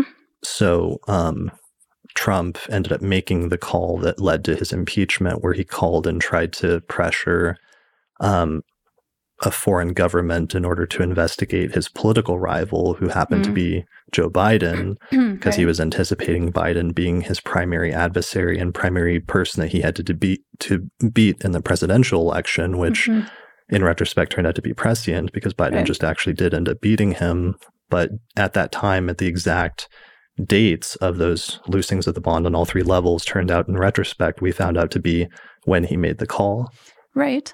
Right. So and that's when I was tracking it the most and not not so much because I was interested personally in terms of Trump's everyday existence, you know, because you do have to track it like every day to see it down to the level fours. And some things will, of course, be public and some things will not. But I tracked it every day pretty much for several months and it all lined up perfectly.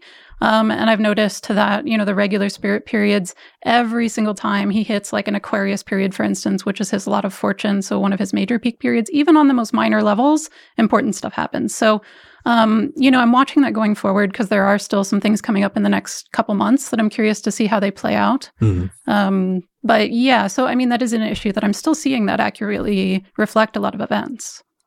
Yeah, and there's an issue about whether, because that would still be the fortune periods in Patrick's approach. Right, exactly. But it would be the spirit periods in our approach. And the fortune, spirit periods are supposed to be more like actions that you take, and fortune mm-hmm. is supposed to be more like circumstances and things that happen to you. Exactly. And we had a little sort of debate with Patrick at the time about whether that was a fortune or a spirit thing, but I felt like it was a spirit thing because it was uh, an action that Trump took on the exact loosing of the bond, Mhm. which then had rep- repercussions and led to the impeachment right. versus something that was just like out of his hands or something like that, like a natural disaster or a health thing. Exactly. And and I have seen that over and over every time he hits particularly the Aquarius periods, but other peak periods too, is that he takes an action. It's not something happening to him, but he actually takes another action that's important more than usual.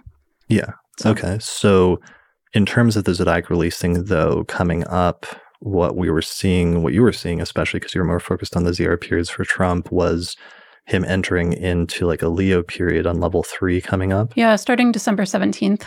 So, which is like a peak period, but it's also uh, one of his most negative periods because his Mars is placed in Leo in a day chart. exactly. And so we when he hits those Leo, Leo periods, he also does important things, takes important actions, but he gets much more blowback than usual during the Leo periods in particular, because that's the focal point of the Mars more than any other sign period in ZR. And then one of the things that made us unsure, I know made me unsure in September, and it was one of the counterpoints that I wasn't sure if it was in Trump's favor, was his general periods. That if we were using the normal spirit periods, um, he would move into a, a larger, I think, was it a Leo period in hmm four or five years? Right, exactly. So that was a little weird because he would move into a larger level peak period, but it would also be more qualitatively negative or difficult hmm and that made me a little um, nervous about whether that indicated a Trump win because it was sort of similar to the basis of me and Patrick's 2012 presidential prediction for Obama, Hmm. because we saw that Obama would have a loosing of the bond starting in the spring of 2017. And we inferred then that that probably meant he would be having a career transition. And that would make sense if he was finishing up his second um, term of office in the White House at that point to have a career transition immediately after that. Um, and that ended up working Mm. out. So Yeah. we weren't sure then, or that made me a little bit uneasy about whether Trump ending a major chapter of his life in four or five years wasn't him, you know, getting a second term in office. hmm Um, but now in retrospect, it looks like that's that's something else. Yeah, so it's tricky. We kind of have to see some of it play out, um, especially that period coming up in mid December and onward. Yeah. Yeah. Okay. So anyway, my takeaway from that is Zodiac releasing is still important, still useful. There can be weird cases and there's still things that we're learning about it. I think it's important when it comes to major predictions that you don't put everything on one technique and Mhm. especially the takeaway from 2017 2016 is still especially don't do that if you don't have a solid birth time. Yeah, definitely. Um but don't feel pressured into doing that if you don't have a solid birth time. yeah. Yep. Basically. Um and don't put yourself in a position where you have to Yeah, no matter what if you've like accepted a speaking position which was the stupid situation i went into right. even though like literally that week there was like a washington post article about how astrologers were trying to figure out hillary's birth time at the last minute right. yeah all right let's move on other technical things um Biden's profections. oh man that one's so good so that's another one that was an indication in Biden's favor, although we were still a little bit unsure about it because sometimes it can go different ways. So, Mm.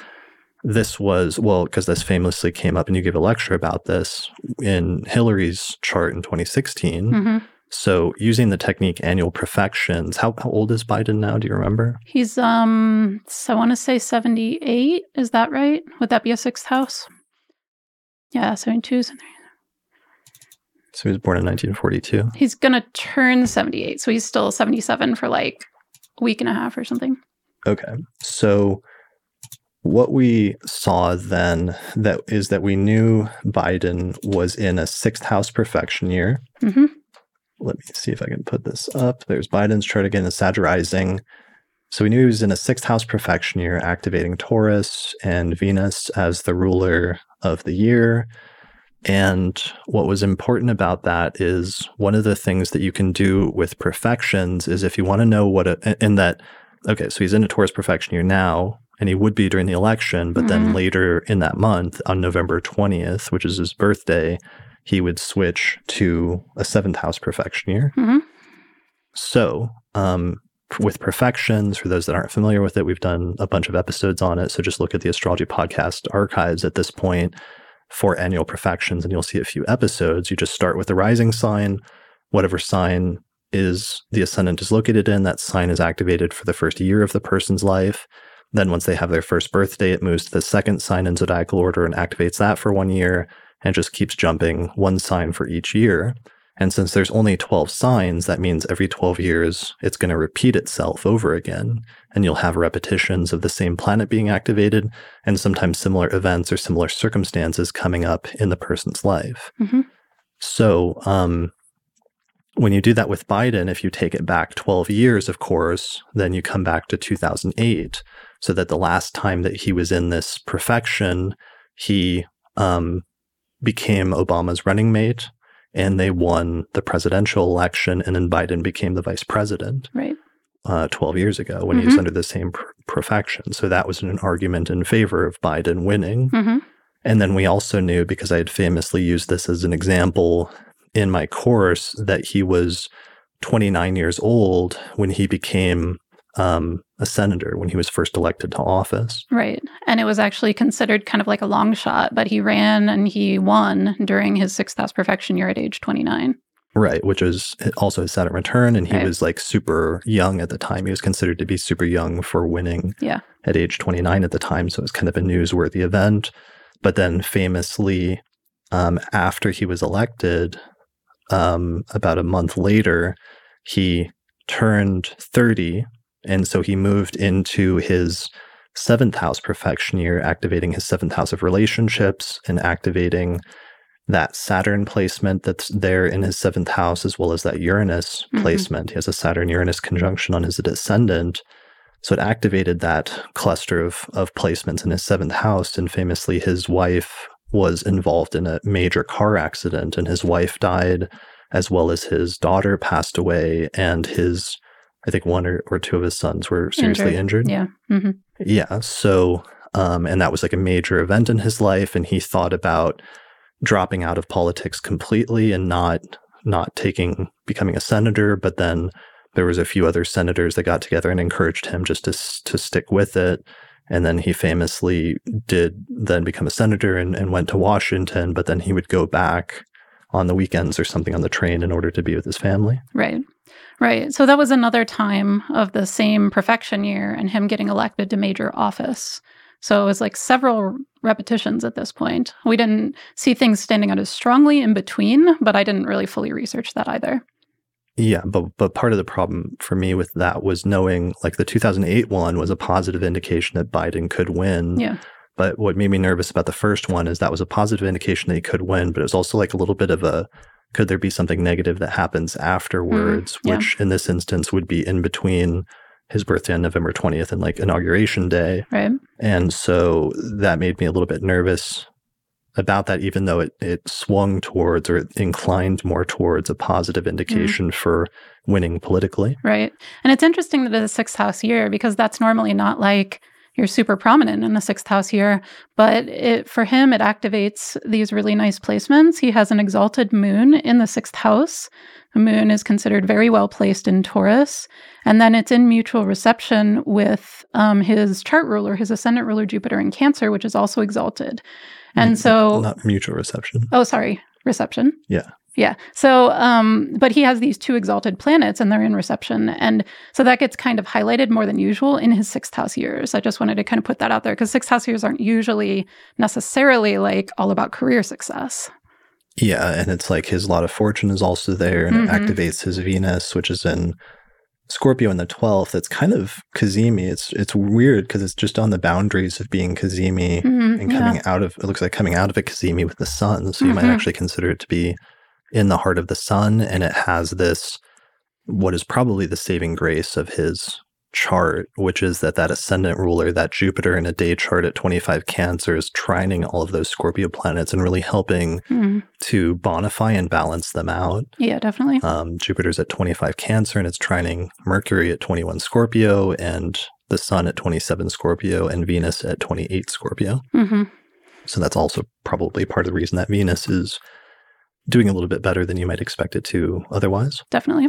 Um, so, anyways, one of the things that we didn't do though, as part of our that we would have done as part of our like due diligence, if we were trying to issue predictions instead of just like do the informal work session that we did in September, is we would have gone through and seen what happened in the intermediate years mm-hmm. every time he went into one of those sixth house profection years because right. there's a pretty big gap there between like 2008 and 1970, whatever, mm-hmm. when he had that first election when he was 29. Mm-hmm. Um, because when you did this, you did this actually when we well, we all did this during the 2016 election with Hillary's chart. What we got was mixed results, right?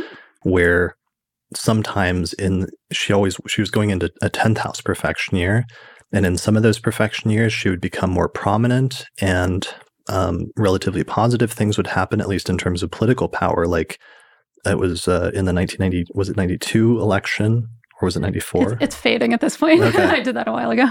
Basically, when Bill Clinton became president, mm.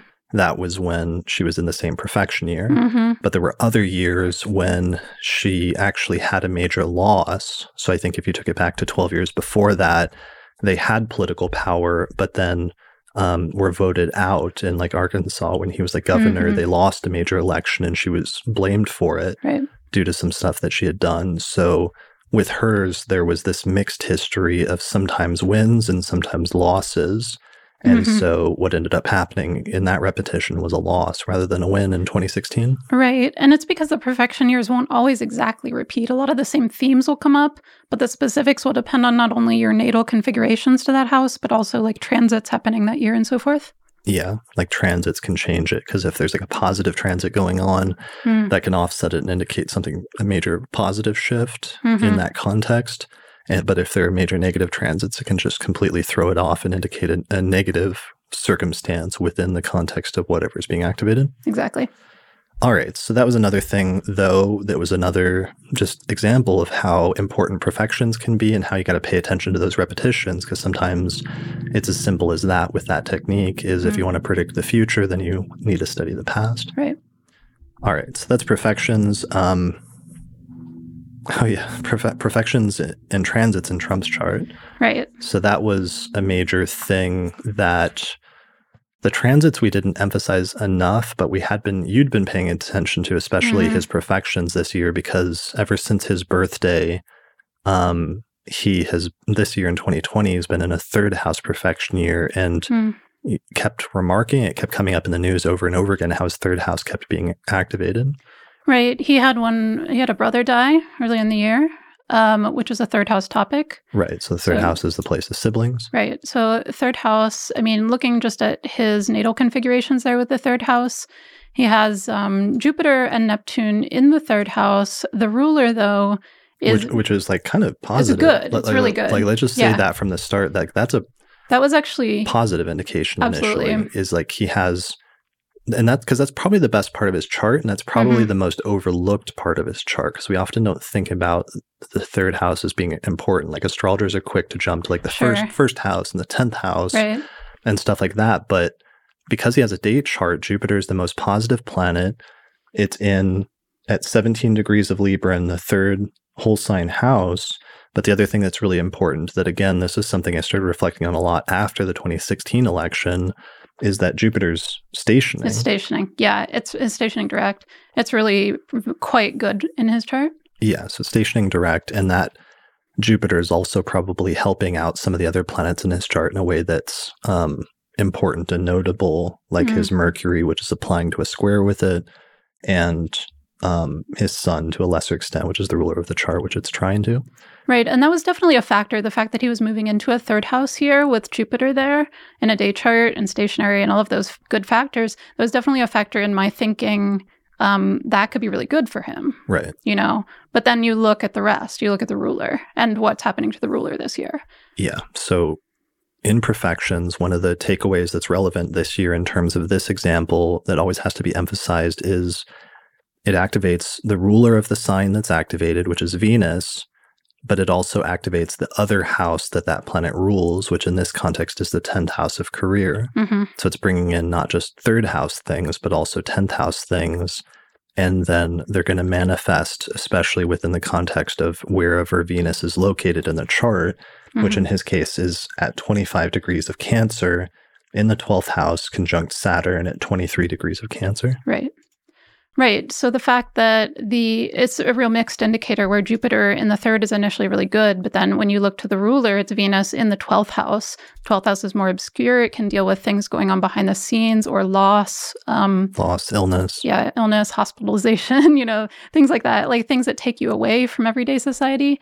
So um, so that in itself is very mixed. The Venus in the 12th isn't great. And we could see over the summer, we were noting already that he was having problems because we saw two negative third house indications mm-hmm. happening one right away. One of them that his brother died. His brother died, and it's a third house in the twelfth. The sibling, and yeah. it's a sibling like loss of a sibling. Yeah, That's exactly. a really straightforward delineation. The other thing was that his niece, I believe Mary mm-hmm. Mary Trump, released this like tell-all biography where which included, I think, excerpts from like a phone conversation with Trump's sister, where she was saying a bunch of negative things about mm-hmm. him and third house and nieces nieces would also be like a third house thing. It was a secret recording.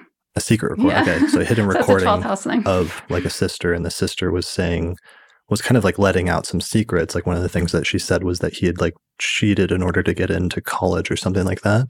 Right, and was generally just kind of talking pretty negatively about him in terms of his character. Right. Yeah. So those were like objectively negative indications that we already saw manifesting over the summer, fall that were kind of like this isn't just Jupiter in the third house mm-hmm. um, that are that are manifesting here, but this is something's going on with Venus here in a major way in the twelfth house. Right, right, and part of why that was is because which I think I wasn't looking, you know, like earlier in the year, but then I really realized it later, you know, summer and, and onward is we had Mars and Saturn really just sitting around 25 um, cardinal. And so they were both hitting his Venus, the ruler of his profection this year, in the 12th house. And Mars, in particular, is going to be the harder transit for anyone born during the day. So, I mean, having both of those at once hitting your um, profected ruler is pretty negative indication. Yeah, and that's something in our analysis that we didn't pay enough attention to was just looking at the transits. Like mm-hmm. honestly, honestly, just looking at the transits to mm-hmm. The candidates' charts and narrowing them down based on profections and based right. on paying more attention to the, the Lord of the year right. and what what is happening with the Lord of the year and is it receiving positive transits or is it receiving negative transits? Mm. And it's like if you do that, especially at one point, like we went through and we paid attention, we we tried to look at the um like really quickly because this is at the end of like a three or four hour like yeah. work, work session we started looking through like the three or four charts for the debates and we are looking at the debate chart itself as a sort of standalone chart to sort of get a sense of, of some of the energy surrounding the debate but it would have been more interesting and better and more thorough to look at the transits to each person's chart for each of the debates yeah. as they were scheduled. And we would have seen things like the trine to the midheaven and the, the last debate with Biden. Mm-hmm. But the other thing you would have noticed at the very end of September was the Mars Saturn square was that Saturn stationed direct right. in 25. Capricorn at 25. Yeah. Okay, so that's like a thing in of itself. And then mm-hmm. simultaneously, um, Mars was squaring Saturn mm-hmm. at from 25 degrees of Aries while being retrograde. Yeah. And that was going exact during that first, around the time of that first debate. Right, right. Yeah. And that was just us a little bit. And we mentioned those. We just, it's hard to know how much weight to put on them. Um, mm-hmm. Um, we definitely were not thinking, I think, at that point about, because it was also hitting um, Joe Biden's ascendant ruler, which is 26 Cancer. And 25. Is it 25? It? It's actually 25. Is it 25? Here, yeah, so, so pull that up the, again. There's the thing with Saturn stationing at 29 on 20, 29th of September, and that was the date yeah. of the debate, right? I think so, yeah. Um, um so Joe Biden, uh, is it 25? Yeah, it's, it's 2508. Okay, cool. So yeah, that's really exact too. And, and that was part of what we were equivocating about because it's like hitting both of their charts, but it was Trump's profection ruler. It was the rule, Lord of the Year in yeah, Trump's exactly. chart, whereas Biden's it, it was not right exactly, and that's a pretty big difference. Yeah. So here's let me do for those watching the video version, animate the wheel and take it back to that first debate around the 29th. That is not it. Um, there we go.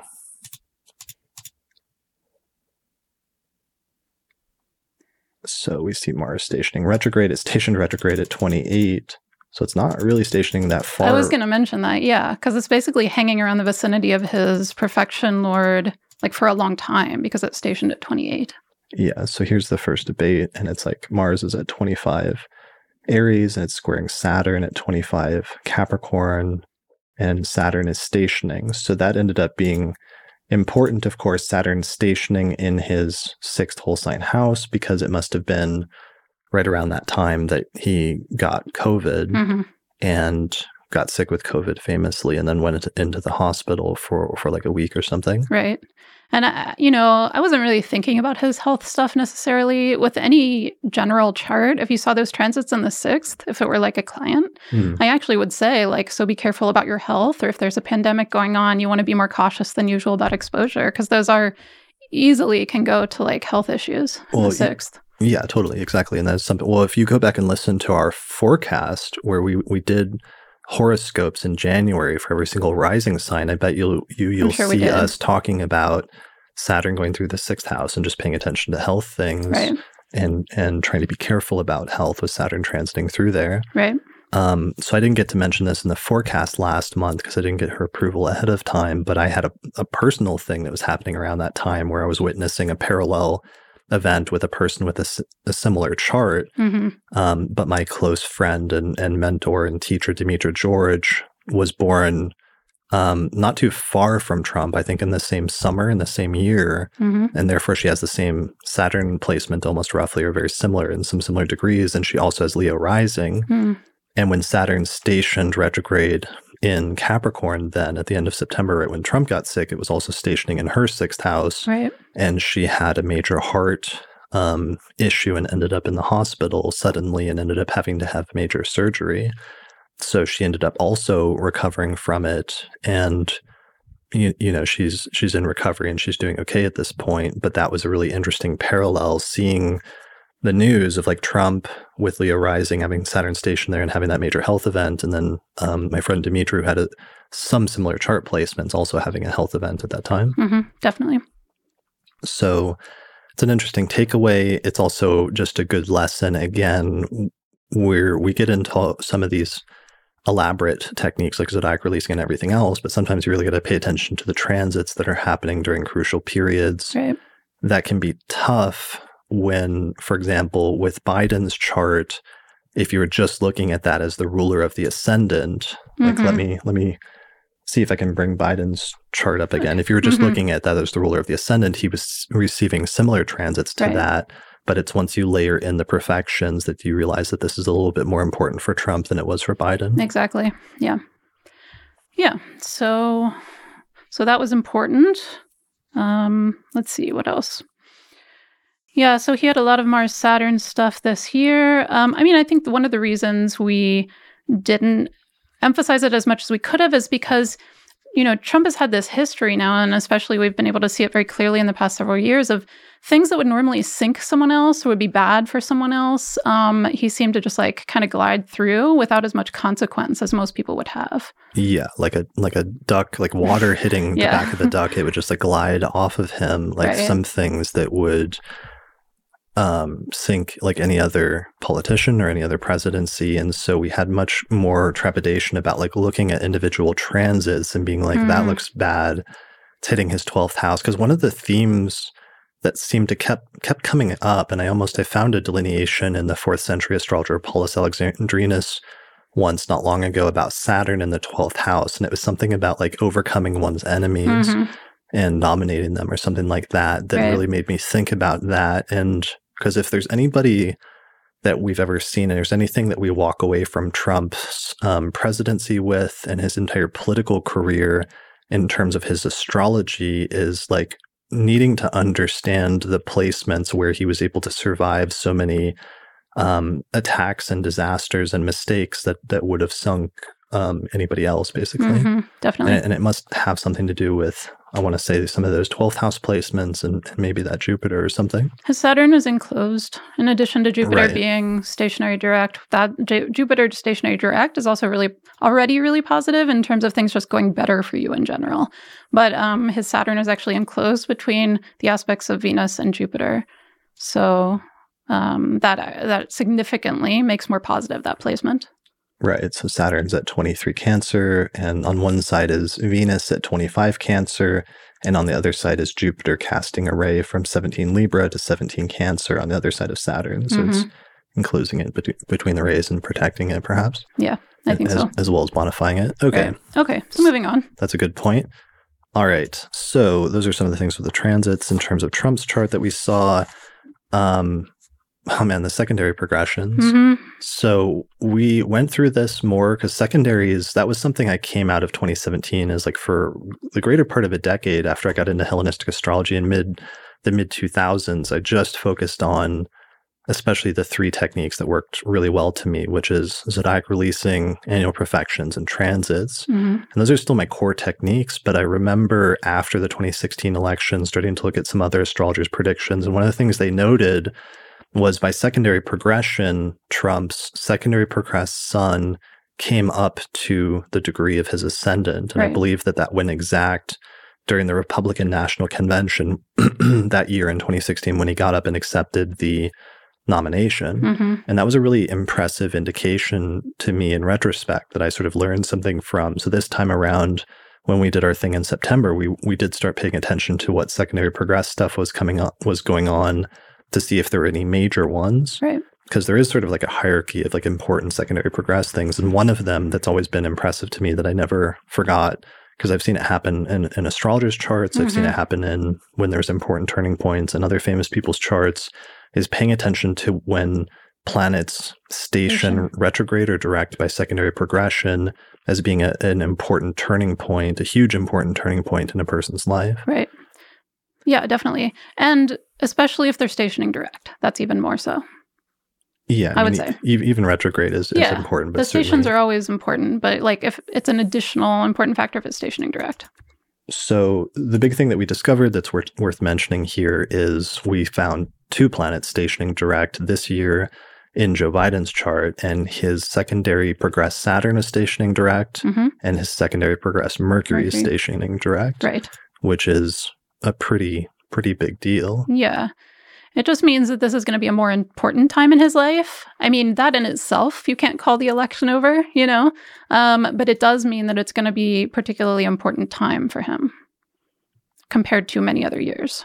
Yeah, I mean, to give an example of that, um, to give an example of secondary progressions, mm. um, the astrologer Alan White, when I when he had he had cancer. It was like in 2011, and I went out there to see him for like a week, and he was dying basically. When he talked about his life, and I tried to record and document as much of it as I could. Mm-hmm. And one of the things I noticed in his chart is he had all these planets stationing in secondary progressions the year that he found Hellenistic astrology, and it ended up being this major thing that sort of changed his life mm-hmm. and a good part of his contributions ultimately ended up being the ways that his unique role helped in the dissemination and propagation of Hellenistic astrology in this really interesting way that Demetra and I have both tried to talk about and give him credit for in retrospect. Mm-hmm. But that is a example that always really stuck with me about the importance of secondary progression stations indicating an important turning point and a pivot point in a person's life. Right, definitely. Yeah, so seeing that in Biden's chart, let me see if you want to if you have anything else to say about that while I try to pull up the progress chart. Um, I don't have a lot other to say about it other than, you know, that secondary progressions um, the reason why I think neither of us look at it as much as some of the other things is they don't they don't inherently move quickly, and so much of the time nothing super notable is happening with the secondary progressions because they move so slowly, and so it's only once in a while where something like really stands out. You mm. can watch the secondary progress moon in terms of like background influences, but um, by, which, which, by the way, is one yes, of one of the things that, thing. that we did notice that came up is that. Yeah um, his secondary progressed moon, it was squaring Saturn. So it was in Pisces around five degrees a, a few months ago, and it squared his Saturn, which is mm-hmm. not, not actually a great secondary progression, mm-hmm. but it also conjoined his Venus. Secondary progressed Venus right. at six degrees of Pisces during all of this. So he was yeah. having kind of a positive secondary progressed moon transit. He was. Yeah. So that is one where you can watch if the secondary progressed moon is aspecting something else in the chart, either natally or progressed planets. Um, but when something stations, that's particularly important. So anyway, I mean, I mean that's a good point though. That normally that's all you can look at is like Yeah. secondary progressed moon stuff because that's Mhm. the only thing typically that's going to move or do anything interesting in most secondary progressed charts anytime soon. Exactly, because the technique is symbolic time a day for a year. And so, you know, you're progressing in, in that motion. Um, only the moon is going to be fast enough to really be doing a lot or changing a lot. So, anyway, so that's why it's notable when something else changes. So in this, we can see um, in his secondary progress chart, I'm just casting it for today, but it's all still relevant. So November 10th, we see Mercury at 24 Capricorn, and the S next to it says stationary, and it's on the morning star side of the sun. So we know that this means that it's stationing direct. Um, so Mercury is stationing direct, and then we see Saturn down here at five degrees of Gemini. It's also stationing direct. hmm So that was a little tricky because those are positive indications, but um, of a major turning point in Joe Biden's life, and this being one of the most important years of the, his life and being a pivotal turning point for him. hmm But it's a little tricky because it's like that. That can go if you're trying to call the election. It can Yeah. go a little bit either way in terms of no matter what happened, this would be you know, um, the high point of Biden's career in some sense, in terms of getting the first time, because he had attempted Mhm. two other times to run to be president of the United States back in the 1980s. And then he had to drop out and, and failed. And then back in 2008, and he had to drop out, even though he's later picked by Obama to be the vice president. But Mhm. this time he actually succeeded in winning the primaries, was nominated by the Democrats to become the the um, presidential candidate. So it's like it would have been a high point either way, but now we know Yeah. in retrospect why it's stationing is not just because he became the got the nomination, but also became got elected. Right. And that's the trouble in a sort of meta issue. That's the trouble with trying to call presidential elections, oftentimes, or at least one of the major issues involved is by virtue of running or being one of the major party candidates and, and win, even winning that, you're going to be prominent. And that's going to show in your chart. It's going to show prominent time for you. Right. And it's going to show that no matter what, whether you win or lose. So that's one of the kind of like confounding issues of trying to predict a presidential election or something similar to that. Yeah, definitely. All right. So that was the main thing. I think we found other secondary progress stuff like in the US Sibly chart and Oh, yeah, yeah. other things. I, uh, do you have stuff to Just say about the- I was going to skip it. Yeah, only that the progressed moon in the Sibly chart um, goes into Aquarius just a few days before the 2020 election, which I thought was notable because not just that it was switching signs, but it was switching signs to the same sign that the Jupiter Saturn conjunction will happen in the following month and moving away from it means it's also been the progressed moon has been hanging out in the same sign Capricorn with the really heavy Capricorn transits we've been having Jupiter, Saturn, Pluto all in Capricorn that really to me looked like a mood shift, a major mood shift. Okay. So that was a little bit of a factor in my head in terms of maybe changing parties. Got it. Um, so yeah, so that was all. I mean, there may have been other secondary progress stuff we saw in the charts, but those Biden's those two stationing for Biden's were the two main takeaways of Mhm. just re- reminding of those being crucial turning points. Right. All right. Um, other things I've written down really quickly, which are just things I noticed at one point after we did our work session, but before the election. One of the things I noticed is we had looked at the inauguration chart. hmm Um, we didn't really look at it too much or too closely in terms of the transits that each of the candidates was Right. having that day. Yeah. And I still haven't done, let's say, a full workup on this um, in terms of looking at the transits. But one of because one of the things we did look at was um, that there would be this Mars, this really close Mars Uranus conjunction in Yes. Taurus at six degrees of Taurus on election day, and that Taurus is also the rising sign. An inauguration. Yeah, inauguration day. Sorry, um, inauguration day, and that's not like a great indication. It's also like squaring the pile up of stellium of Aquarius planets at the Sun at zero Aquarius and Saturn at three Aquarius and Jupiter at seven Aquarius and Mercury at eighteen Aquarius. hmm So there's there's a lot of stuff there to talk about uh, that we're not going to go into here about the inauguration chart and different things. But one of the things I started thinking about in retrospect leading up to election day was I realized that Mars Uranus conjunction, um, if Trump has Taurus rising, or if Trump has Leo, Leo rising, rising, yeah. then Taurus is Trump's tenth whole sign house. Of career. yes. of, of, career and social standing and Mm-hmm. reputation and everything else. And that means that Mars Uranus conjunction is happening in his 11th house of career and reputation 10th on house. 10th house of, Yeah. of career on inauguration day, Yes. which at the most like simple because he has, especially because he has a day chart, is like getting fired basically. It's like it's like a, It's like a sudden- separation yeah. or an unexpected disruption hmm and sort of like severing that's not experienced very well in terms of one's career. Yeah. Basically, I mean, even Mars just going through the 10th whole sign house in a day chart is like m- more negative experiences with regard to career at that time. Sure. Um, and so, especially the Mars and Uranus, such a close conjunction, it's like a, uh, yeah, a sudden separation. it's like there's other ways that that could have worked out. Yes. Certainly, like other Yes. manifestations of that transit that he could have had, and that I've, I'm sure he's had at other points when Mars has gone through Taurus. Right.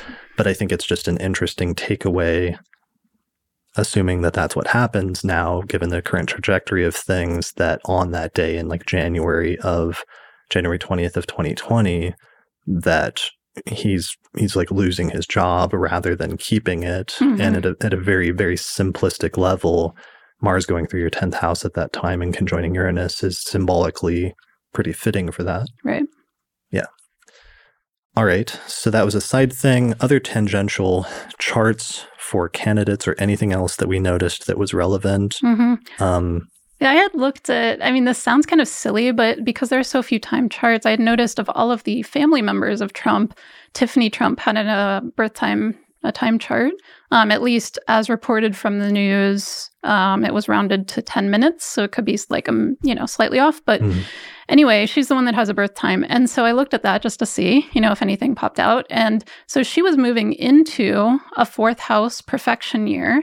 The fourth house does, um, speak to family parents in particular can go in the fourth house so home family parents and yeah i mean tradition for like you know only like two past 2000 years or so astrologers have have put it, parents in the fourth house Right. especially the father yeah Yeah. so um so she was moving into a fourth house profection year turning 27 um just a little bit before i want to say like mid-october i'm forgetting her exact birth date but it Yeah. was like soon before the election but her her birthday is in october yeah it's Okay. october so, so, it switched right before election day Mm, yeah, like I want to say mid October. So then she moved into a fourth house profection year, meaning those topics are highlighted that year. And it's Aries. She's Capricorn rising, unless the time is like very off. Um, it, if it was like nine or 10 minutes earlier, could be different rising sign. But in any case, Capricorn rising, um, Aries, fourth whole sign house, that's where the Mars retrograde's happening. Mars stations direct on November 13th, 14th, mid November here. And so the fact that she has a day chart, Mars stationing direct in the fourth sign house during a fourth house profection year is kind of notable in terms of something potentially challenging happening with regard to parents. Now, again, that's another similar thing where it could be it could be experienced with different specifics, like your relationship with your parent, for instance, versus something actually happening with your parent. But that is some, one way it can go is something negative happening for your parent at that Yeah. time. I mean, that's the most simple and basic and straightforward. And that's what, what we're trying to highlight here with some of these is sometimes there's really basic and straightforward and simple delineations that we can take from some of these as examples for the future. But in her case, um, switching into a fourth house profection year, parents becoming a greater part of the focus, um, and transiting Mars stationing direct in her fourth house. She, she's also like a day chart, I think. She has a day chart. So in her fourth house in a day chart, and her IC, if her time is correct, is 15 Aries, which is the exact Okay. degree So- of Mars stationing direct, which is why I was even noting this, you know, because Hmm. it was so, was really sticking out. It was the kind of thing I was looking to see if anything was sticking out, and that does. And I, I saw that about a year ago or something when I was kind of looking through different charts. Hmm. And I was like, well, this is pretty tangential. You know, it's like, it's one of his kids' charts, and it's not even a kid who's particularly close to him most of the time, but.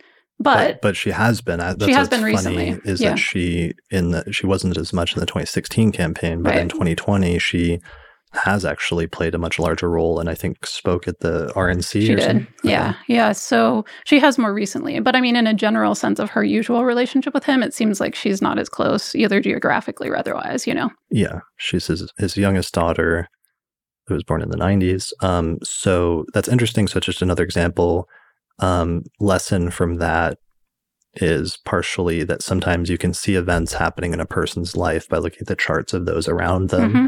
And that can be another indirect access point for trying to predict the future. Exactly. Um, it's funny in my in my book, I think I used an example of like a fourth house profection just to talk about there can be other manifestations, but of a guy that went into a fourth house profection year and then Mars went in and conjoined his IC in the fourth whole sign house. So very similar to what's happening with hers, mm. and his house caught on fire and, mm. and, it like burned down that night. That's crazy. So that's a different fourth house manifestation, but right. it's just it goes back to that very core delineation principle of like something bad happening eh, that's experienced as subjectively negative within the context of fourth house topics, which are right. primarily home, home and family. Home, family, parents. Parents, yeah. and especially father. Yeah. Um, the other thing I noticed is I was looking at Melania's chart, and of course she doesn't have a time chart, and you know, much like many of the people around him. Um, but I did notice that because her sun is about um, between five and a quarter and six and a quarter Taurus, depending on when she was born that day. And so Uranus is actually stationing mid January at six and three quarters Taurus. So it's stationing very close to on top of her sun. And and somebody said recently that she has a Taurus stellium. She does. So after that, she's got like Saturn at eleven Taurus, and then two other planets in later Taurus. Didn't Uranus get up to got ten or eleven this year? Ten forty three. Okay, so it got up very close to her. So Saturn, very close, but not exact but yet. didn't go exact. Mm-hmm. Yeah. Okay, so but it will oppose her oppose or no, conjoin, conjoin, her sun in January exactly. It it will conjoin her sun almost exactly or close to exactly. Um, but beyond you know right on top of that, that's major change with regard to either your life, you know, your life as a whole. It can be when Uranus goes over your sun, especially by conjunction. Um, Uranus can be sudden change or radical change. Also, in you know, this is kind of a holdover, but I mean, the sun can also sometimes symbolize like a man in someone's life. And mm. I mm-hmm. think that that actually does still play out sometimes. And particularly, I think in someone like her um, case, where the man is much, much more prominent in the life. So I'm not saying that only. I think it's also really about her and her core life, but mm. you could see it both ways. Sure. Okay. Um, that's interesting. And so, yeah, there's just additional things like that. And right. just can go to show some of the different techniques you can take into account can can be extended just looking at other people's charts around the person mm-hmm. for indirect indications of is there like something that's going to be experienced as a positive event happening in that person's life or is there something that's going to be experienced as a negative event mm-hmm. to try to do the best you can to get an objective set of indications for what is the astrology telling me is coming up in the future right and see if there's some collecting in one direction versus the other Right. Because ultimately you're going to get mixed in indications mm-hmm. because there's in anyone's life, there's going to be positive things and negative things that are happening at any one time. And, and sometimes things can be counterbalancing because a, because a positive event can come out of a negative event and a negative event can come out of a positive event. And part of that is what happens when you get reciprocal positive and negative transits happening simultaneously. But if you have a, a large preponderance of stuff, you start to get a picture of of where things might trend. Right. And that's much of what astrologers are doing when they're, you know, looking at any sort of prediction. Yeah, they're comparing multiple data points and then they're trying to infer what that will mean about the future. Exactly. All right. So um, let's wrap this section up a little bit just about by talking about techniques that astrologers used or have used. Mm-hmm. So, we've already talked a little bit about the importance of using multiple techniques. Mm-hmm. I think mm-hmm. that's one of the takeaways for me that was from 2016. And I think 2020 has reinforced that because we've seen interest, interesting indicators start to cluster on one side versus the other. Mm-hmm. Um, don't over rely on a single technique. It's okay if you have that as your centerpiece, but just try to be careful. Yeah. Um, at the same time, I also want to mention, on the other hand, because I did see some other predictions, and I, I, do remember doing, I did a survey back in 2012 of predictions and studied other astrologers' predictions closely. You also have to be careful because there can be the flip side of that, which is that there can be diminishing returns after a certain point if you're taking too many factors into account. Mm-hmm.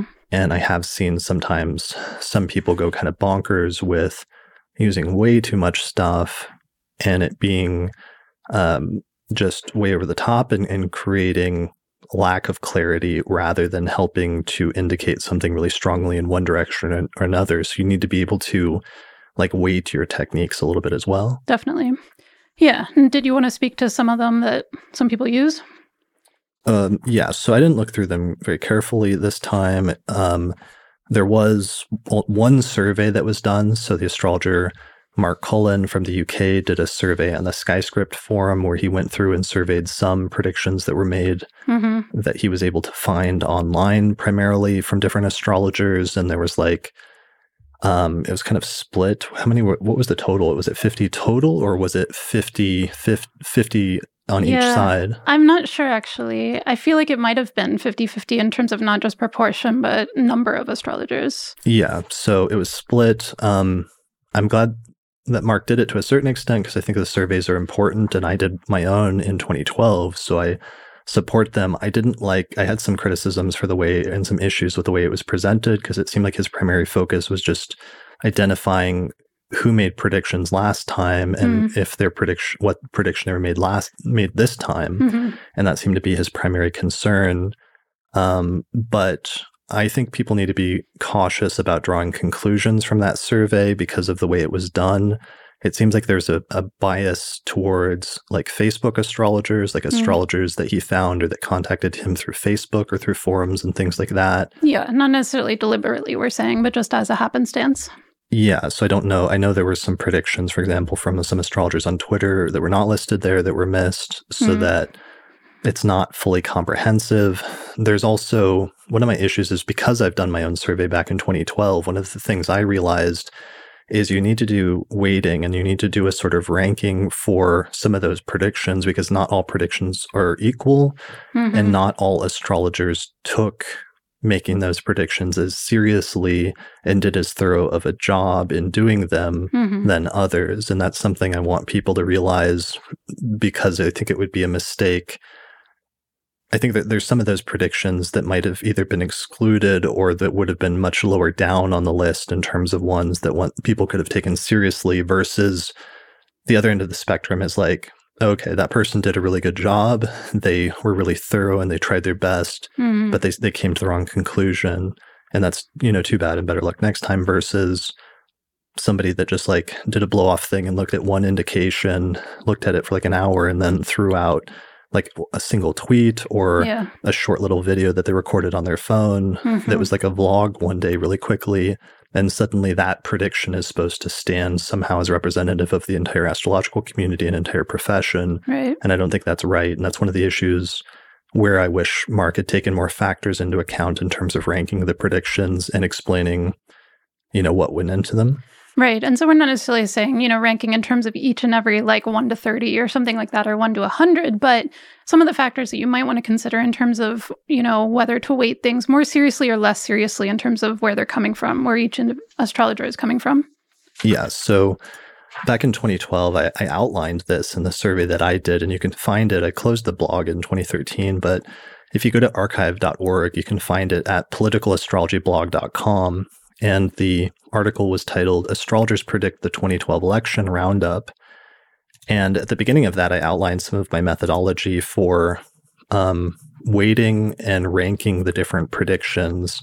And these are some of the factors that I would take into account, that I would urge people to take into account in terms of looking at some of these predictions and their relative success or failure, mm. not just for the ones that were successful, for that, that failed to predict the outcome, but also mm-hmm. for the ones that were successful because it was like a 50 50 thing. Right.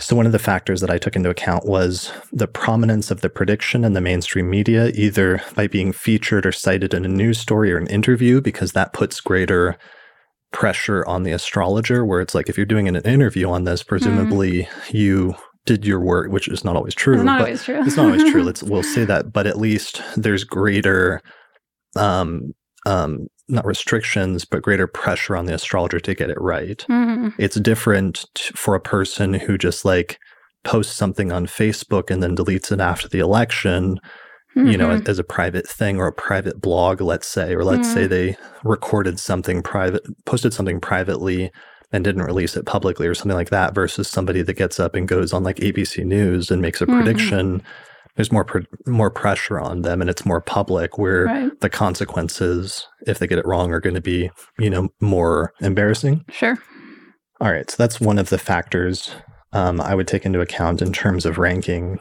mm-hmm. another one is the prominence of the prediction in the astrological community either by being featured in an astrological publication or at an astrological venue such as a conference. Mm-hmm. Similar ish, similar things there. How eminent or well known is the astrologer who made the prediction, either inside or outside of the astrological community? While it's true that you know, there can be people that are in the community. Somebody responded to me about this recently and was like, well, there's astrologers who are doing astrology technically for like 20 years that aren't mm. terribly good at it. Mm. Versus there's other people who can be doing it for five years that can become proficient very quickly right. through through dedication and aptitude. That's true, but there's still a difference between like if Rob Hand, for example, gets up and makes a prediction, who's like a very well known and eminent astrologer in the community, that's taken more seriously than if there's somebody that's just been studying it for a month and then mm-hmm. issues a prediction and that should be weighted differently for sure i don't think any of these guidelines are foolproof at all like right. um but you're sort of supposed to think about all of them yeah they're just different things to take into account and mm-hmm. if any nobody should take any one of these in isolation into account but there's just right. different things that when I look through like a list of different predictions and who got it right and who got it wrong, it's one of the things I take into account. Right, for sure. So another one is um, how standard are the techniques the astrologer was using versus using non-standard techniques that are unique to the astrologer? Because one of the things is like there's certain techniques like transits is like a standard technique almost every, across almost every astrological tradition. Mm-hmm. But I saw some like weird techniques that in 2012 that only a single astrologer came up with or that mm-hmm. almost no astrologers used. Right. And the standardness or non standardness is a factor because sometimes there's just really weird stuff occasionally in the astrological community and that's not weighted usually the same as something that's where it's like every astrologer is using that technique and therefore there's a level of standardization to the interpretation mm-hmm. right like tertiary converse progressions or something yeah to the like vertex of the midpoint between like trans Pluto and Sedna or something like that. Exactly. and that that's like the one technique that indicates that Biden would win or whatever. Right. All right. How thoroughly the astrologer appears to have researched their prediction. Like, how much work did they put into this? Was this something they put a lot of work into and effort into, or is this something that they appear to have not just sort of done on the fly or something like that. Mm-hmm. How far in advance the prediction was issued prior to election day, I think, is a factor that sometimes can be taken into account. There's pros and cons either way, because honestly, sure. now, like in 2012, we issued our prediction, I think, in April, which we felt was sufficiently far in advance. Mm-hmm. Once it became clear in the primaries who was going to be the candidates, we tried to issue it as soon as we could. In retrospect, though, I don't feel as bad for astrologers now who issue it later and closer once the vice presidential candidates are clear are clear or, mm-hmm. or other things have fallen into, into place. Right. So I wouldn't knock people as much for this as I used to, but it's definitely, you know, relevant. Yeah, and it's relative too. Like April versus August versus the day before the election. Versus like November 2nd yeah. or something. Yeah. Because then at that point the the polls are going to be mm-hmm. indicating mm-hmm. typically one way or another Right. So so there's an issue where the astrologer could could get influenced by the polls mm-hmm. um, and the and the sort of bias that can sometimes come along with that, which is part of what happened in 2016. Mm-hmm. Um, how far in advance, how detailed the write up for their prediction was, and how much research they based it on is shared. Like, did they did they share their results? Did they show their work, their methodology? Yeah, yeah or they are just saying according to my intuition, like yeah. Trump will win or Biden will win or what have you. Right. Um, that's kind of important. How clearly they stated their prediction as opposed to either being unclear or hedging. You'll see this sometimes where people will hedge. Yeah. And I think, I mean, I don't know. I personally feel like it's okay as long as you're saying the degree of your confidence in it versus just like trying to play it both ways. You know, like I think th- I think there's some credence to that, even though it can go in the direction of then just hedging. But you know, it's it's also true that predicting pre- presidential elections is tough, and right. and that there's conflicting indications. Yeah, and so you can actually be like, I mostly think this way, but I still feel like there's some wild card factor here. Yeah, it's like you can say that I just uh, I have this rule because there's some astrologers that will try to the the issue the prediction and they'll make it the conclusion so unclear yeah. that it could be read either way sure. and then in, in, retrospect like a sketchy person could be like i called it yeah, yeah. even though like what their prediction was was super unclear and they could have said that they were successful either way even if they yeah. weren't no i agree So that's what I want to be careful about in that instance. Mm-hmm. And then finally, how neutral or nonpartisan the astrologer appears to be in making their prediction. So this is a major issue no matter what in pretty much every election from both sides, which is it's true both inside of the prediction itself, like is the person exhibiting a clear bias or a clear preference mm-hmm. that's influencing how they're interpreting the charts, right. or in other instances, it can be things that are around the prediction, like is some predictions, for example, are issued like on Facebook and stuff, which I, is not actually great. I usually prefer people to write it on a blog or publish it somewhere so it's true. more clear because Facebook is more temporary and ephemeral. I mean, true. Although people do it everywhere, really. But let's say if the person for the entire year is posting like a wall of stuff um, that's super negative and, and attacks and let's say conspiracies surrounding one candidate, and then they punctuate that with a prediction that the candidate that they prefer is going to win, mm-hmm. that has less weight to me and and mm-hmm. needs to mm-hmm. be docked for points if they're clearly if their bias is overwhelming in some way their their predictive capabilities. Right. And that's a little tough right now because things have gotten so divisive this, you know, towards this election in particular that that kind of has a subtopic, which is, you know, oh, and it's not something that's you know you can quantify, which is just observing different people and going, does the person seem to be able to, even if they have a very strong preference, because almost everyone has a very strong preference at this point, mm. um, do they seem to be able to also try to put that aside while they're looking at the astrology to see what it seems to be saying on its own? Versus are they filtering everything they say astrologically through that personal preference? Right. So, and that's, you know, that's tricky to discern. But if you, I think you can. I mean, if you're around long enough, maybe not the first time around that you see a prediction, you know, if you don't know the people, but if you're in, in the community over time, you do know who's doing that. Yeah, that's one of the things as you pick it up. And it's it's something I worry about new people coming into the community that don't know that mm-hmm. and don't know the track records of different people. Right, and that kind of so that leads us into yeah, our next discussion point. So, um, news sources and the role of bias.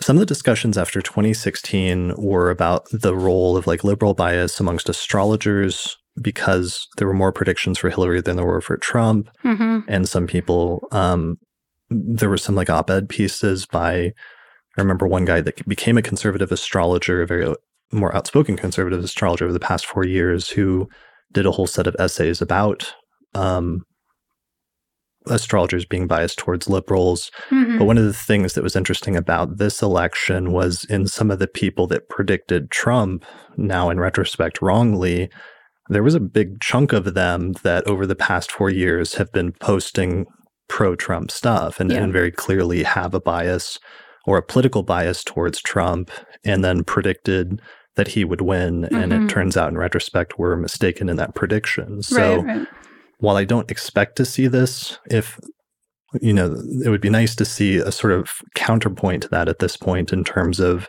that can cut both ways depending on astrologers' political uh, predilections, and that's important to take into account. Mm-hmm. Yeah, definitely. And you know that that can be a tough job too to fully set it aside. I mean, different mm-hmm. people do it better or worse. I, I definitely think. Um, yeah. Well, well, right. So that leads to our other discussion topic, which is part of the reason and this has become difficult is because people are where astrologers take in media and their political preferences sometimes is causing them to take in news and information from different sources. Mm-hmm. And if those sources are extremely biased in one direction or another, that's going to create and, a bias within the astrologers context for the election, and no astrologer can issue a prediction without context. Yeah. Like it's very important because part of what you've seen us doing in some of these things is you have to understand the trajectory that a person is on, both astrologically and practically speaking, in terms of their life story. Mm-hmm. And then you take that trajectory and you try to predict where it's going in the future. Right. And, and that's astrological prediction in a nutshell. But one major piece of that is having a clear understanding to some extent of the person and what their life trajectory is up to this point. Right. And if you're taking into account a bunch of news and information about that person that is biased, that is inaccurate, that is misinformation, mm-hmm. or like like conspiracy theories or conspiracy rhetoric, then your context for understanding their chart and their life is not going to be correct. Right. And that's become a much bigger problem in recent times here compared to before this year. And, you know, we were talking earlier about the Jupiter Pluto conjunctions and, you know, conspiracy theories earlier on.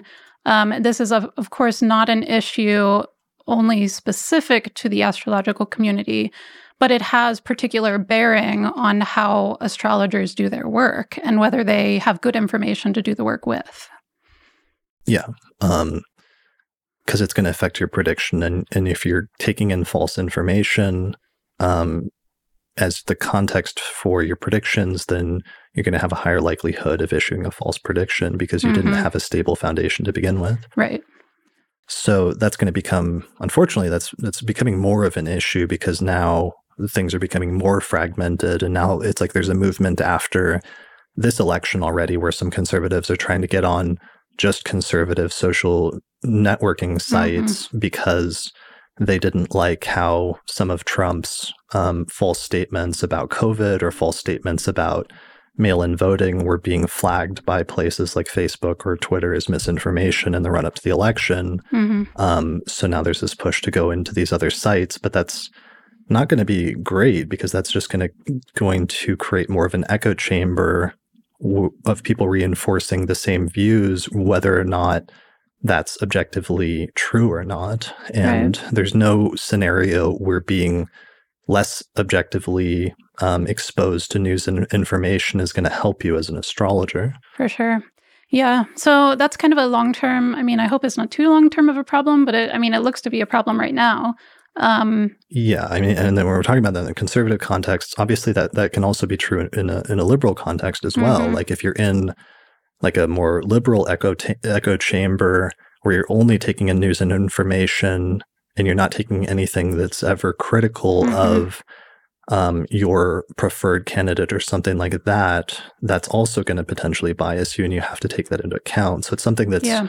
important for astrologers, and we wanted to mention it here because it's one of the dangers that we can see developing that's going to affect astrologers' ability to make statements, not just about predictions like presidential things, but even about mundane astrology. I mm-hmm. mean, some of the stuff about COVID and the pandemic got really weird this year as well and yeah. can affect astrologers' ability to accurately forecast that if they're not taking it seriously. If they're like, oh, this is just a hoax or this isn't a big deal, mm-hmm. you're not going to be able to accurately forecast what's coming up in the future. Right. And I mean, that's always been an issue that I think astrologers must have always had to grapple with in terms of there's always personal bias or there's always, you know, leanings and different inclinations for things. Mm-hmm. Um, but there's a different level when it comes to do you have facts? Are you basing things on facts?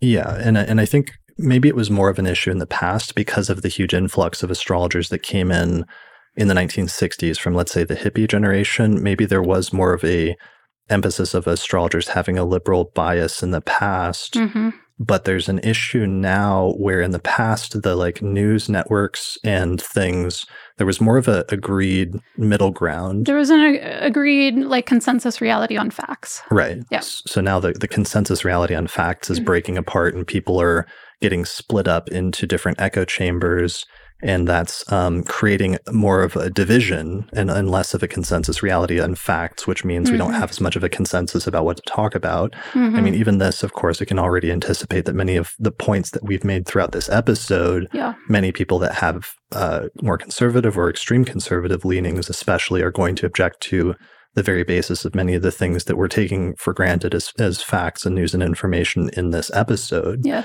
But for me, because things um, are breaking off, and because especially conspiracy theories are becoming so much more prominent, I think we need to have more of a discussion and being able to talk more openly about what's actually going on in the world as a baseline because we can't really have any discussions past that point. And that's one of the reasons I feel more comfortable about talking openly about what actually happened, like in the past week, for example, right now. Mm-hmm, for sure. Yeah, I didn't really want to get into political talk a while ago, but that's when things were actually more subtle differences versus now. And mm-hmm. now it's just like, let's just talk about what's going on. Right. All right, so I think all of that's good. There's stuff that could be coming up about the Saturn return of the internet, mm. which is happening when Saturn goes into Aquarius again. I think that's right. relevant with things going on. I think the Jupiter Pluto conjunction mm-hmm. This week is relevant to what's going on, and yeah. so on and so forth. Um, Ryan Butler, just in connection with this, had a good tweet recently on Twitter. He said, I think one question that is worth exploring more is what is the astrological industry's relationship with science denialism and misinformation, and how can astrologers encourage critical thinking and lived experience without dovetailing into conspiracy theory? Mm-hmm. I think that's a really important point just to close out that section is, and that's one of the things that I've been trending towards this year is trying to encourage astrologers um, to be more critical in their thinking and to be more careful about the sources of news and information that they're taking into account, mm. because that can really color your thinking and color your predictions and interpretations in a major way. And I think it's going to be important for astrologers to lead in that uh, to some extent. Yeah, definitely. And I think while I actually didn't think this was so much of a problem before this year, um, and there are actually a surprising number of people in the astrological community who also have like a science background or even career medical background, different things like that, mm-hmm. that you know are not anti-science at all. Um, it has become more of a problem this year than, and it's actually kind of surprised me the level of that. It's not just astrology, but also people in wellness communities and different things where I think um, the, I think one of the one of the cruxes of the issue is you know the uh, getting into astrology means kind of breaking away from a consensus reality which is like can this even work? Right. Right? And so if you're willing to do that you might have more willingness to question other consensus realities. And you have to be really discerning about when you should do that. Excuse me sorry. You have to be really discerning about when you should do that versus when you're starting to deconstruct reality, period. Yeah, just because you're into astrology doesn't mean you have to divorce yourself completely from like science and rationality. And um, yeah, and I think that's really important for astrologers to remember and to mm-hmm. strive to to to keep in mind. Yeah, and that could be a whole other meta discussion. Yeah, and it is. And I know mm-hmm. we're on a we're on a time frame here. We've yeah. got uh, about 15 minutes until we have to wrap up.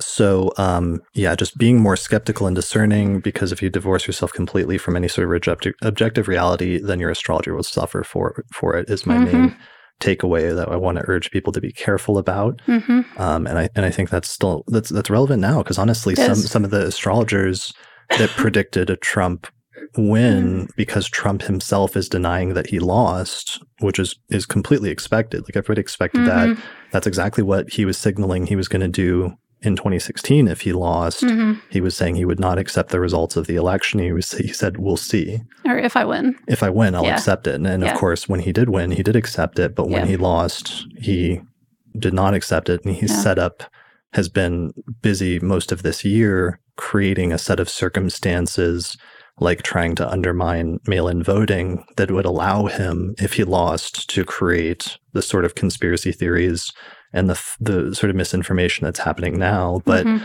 what I'm nervous about is that some astrologers that predicted, predicted Trump will win. You can see that their sources of news information are primarily coming from extreme right wing stuff like mm-hmm. Trump because they're now repeating some of those same things and they're refusing to acknowledge that they may have gotten it wrong, mm-hmm. which I feel for them because like four years ago, like mm. very openly, I got it wrong, and I feel for them being in that position. It's not a good position. I don't admire anybody in that position, so I sort of understand it. Um, but then there's a certain point where I think we'll see at some point, seeing that eclipse falling in Biden's ascendant mm. on December 14th, mm-hmm. and the Electoral College that's a really good indication the electoral college is going to vote then in his favor. Mm-hmm. The, the, astrology sometimes is more objective than we are ourselves. Right. And that's something that's important to keep in mind. Yeah. Yeah. All right. So, other things just to wrap this up, we had a whole section about te- techniques that astrologers use. Mm-hmm. Did want to make a very brief statement and not linger sure. on this, which is probably for the best, that not all techniques are as valid or equally applicable or useful in this context. Um, there's some techniques that get misapplied within the context of electional of political astrology.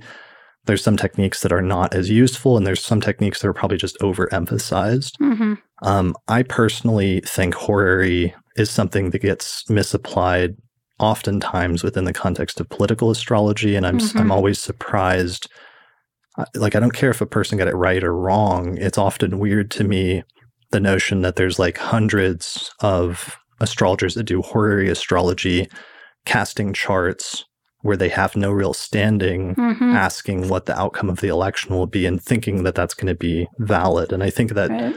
has to do with the misunderstanding of horary and the importance of the question being personally relevant to you, right. the person asking the question, or the person who's asking you the question. And I feel like we've gotten away from that in the astrological tradition, even though it's something that's emphasized very explicitly in many of the older texts from the medieval tradition. Yeah. Yeah. That's supposed to be one of the foundation rules is like, is this a very important thing to you personally? Is it going to impact you personally? And yes, all of this would impact all of us personally if we're living in the country in particular, but I don't think it's personal enough to right. each and every citizen to yeah. horary. Um, you know, it's supposed to be it's it's kind of like a judicial astrology. You're making a judgment. That's what horary is. And so similarly with like legal things, you have to have a standing or you don't even get in there. So it's, yeah, it's so like, like that. If you're Joe Biden or if you're Donald Trump and you're asking a horary question about whether I win, that's personally relevant to you and that's mm-hmm. valid. If you're one of you know millions of Americans or like hundreds or thousands of astrologers asking what the outcome of the election will be, mm-hmm. I'm not as impressed whether you get it right or whether you get it wrong. Right. And that's one of the reasons why horary astrologers tend to be all over the place in terms of whether they're right or wrong um, mm-hmm. when predicting elections. For sure. Um, other things that have become this year even more sort of weird and seem out of place and I wish people wouldn't put as much emphasis on is the first vote chart. Yeah, that one was really kind of messed up this time, I think. So there's some for like when the polls first open, they'll cast like a chart, like an inception chart. Like for like that midnight place in New Hampshire where they vote at midnight. Like right. a lot of people use that. I think that often gets overemphasized. Like maybe if you want to take that into account as one little super minor thing, but mm-hmm. even even that, like, I'm not even sure that that's super useful because people had been voting for for weeks at that point, right? Right, and this, I mean, that's always true, but especially this year, right? Yeah, so there's tons of votes coming in before the actual official in person vote, right? And then there's the early vote. There was just a lot of it. Um, and then there's there's one more that I don't want to go into as much, like. Sure. Yeah, I'll, I'll skip that one, but those okay. are some ones. Um, last subsection is just about prediction in general. Mm-hmm. Right. Yeah. So, I mean, I was thinking about this in terms of this entire topic, you know, presidential predictions and what's what are the sort of umbrella meta topics or meta issues towards that. Um, so astrology is often in the more in the public eye than at any other time during presidential predictions. And as such, people can sometimes take that as like the best demonstration of what astrology can do, but I think it's actually very much not that. Mm. And that's partly due to all of the very many multiple factors involved in predicting something in a mundane sense for like an entire country, right? Right. Yeah. So, I mean, that's actually not what astrology can can do best, I don't think. Prediction, mundane prediction. Mundane prediction. Yeah. Yeah, mundane prediction. That's what we've learned this year is, is astrologers in 2020 have gotten a huge crash course in mundane astrology and it's become much more important. And it was funny in like March, like all of a sudden every astrologer is like an, a virologist or something right. in like trying to predict what's going on with the pandemic, even though mm-hmm. this, is, mm-hmm. this is brand new to many of us. And most astrologers had not done prior research into the astrology of pandemics. There were, mm-hmm. as we highlighted in our episode in May, I forget what the title was, uh, there were mm-hmm. astrologers mm-hmm. like Andre Barbault who had done a major research into pandemics and had issued a prediction mm-hmm. um, prior to his death, almost a decade. He died in the past few years, but he mm. issued a prediction like 2011 saying there yeah. would be a major pandemic around this time based on a lineup of planets, especially Jupiter, Pluto, and Saturn. Right. Um, so some astrologers that do specialize in that, but there are, but not most. Not most, and, and mundane is a very big thing because there's so many moving parts and it's yes. extremely difficult. Mm-hmm. Right. And so prediction is is inherent in astrology, but it's not everything that astrology can do. And I think that that is kind of like a misconception that can suddenly be put to the public forefront when all of a sudden all these astrologers are trying to make public predictions about the presidential election. Yeah, and it's not everyone's specialty. Like no. most astrologers don't even specialize in predictive astrology. They specialize in natal astrology and sitting mm-hmm. down with clients and applying astrology in, in a natal context, often in a, in a through character analysis and psychological analysis, mm-hmm. um, especially right. most modern astrologers. But then sometimes they try to pivot to doing predictive astrology, and, and that doesn't always work the same. And that can actually be a point in your earlier list too, in terms of weighting predictions. Is does this astrologer normally do predictive astrology? Right, or are they a psychological astrologer? I remember one prediction from 2012 where it was literally just like a paragraph and it was normally like a, a, modern astrologer a psychological astrologer and they just said well because of this one solar arc direction i think mm-hmm. it means that such and such will win and yeah.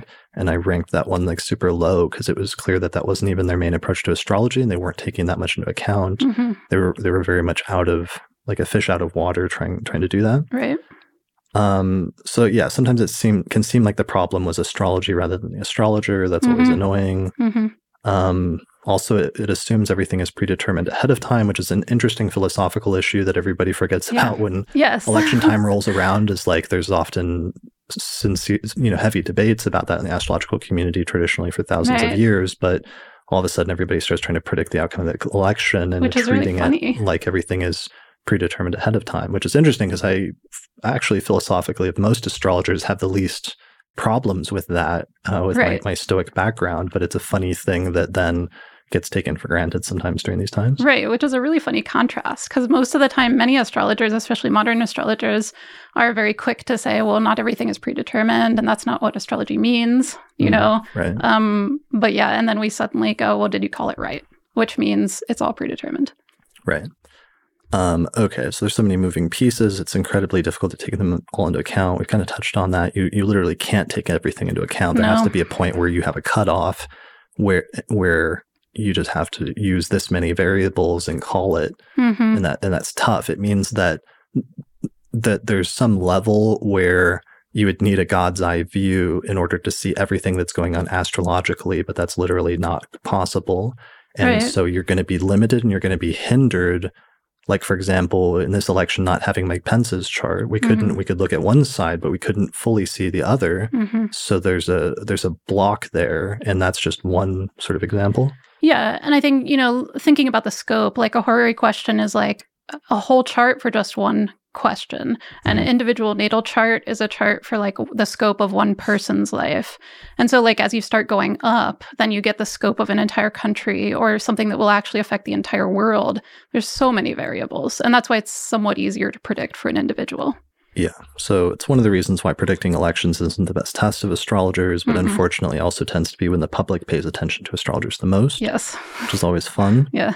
Um, and when also when by extension astrologers tend to try their hand at public prediction the most when a lot of astrologers often aren't otherwise trying to make predictions publicly. Yeah, I think if you're doing something like presidential predictions, you have to weigh your motivations. Mm. You know, and and yeah. that's one factor that comes in when everyone suddenly throws their hat in the ring is because they want to they want recognition for getting it right. Yeah, the and they want they want proof that they they are good at astrology. The, the astrologer wants recognition and and the sort of glory of getting it right, and they yeah. also want to sometimes prove astrology right. to the public. Yeah, and that was one thing that was kind of freeing for me in this election at this point in my career is I understand that motivation, but seeing some of the younger astrologers trying to make a name for themselves doing political predictions this time around um, reminded me of some of those motivations and and also my feeling, which was different this election compared to like 2012 of what's what it's like not to have that, not to care, like to be mm-hmm. established enough of like I don't care if I to try to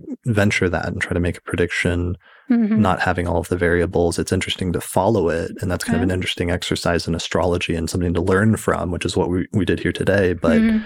it's not um, a necessity or something. Yeah, it doesn't. Um, you are not required. If you're an astrologer, you are not required to make predictions about the presidential elections every four years in order to, to be good at what you do.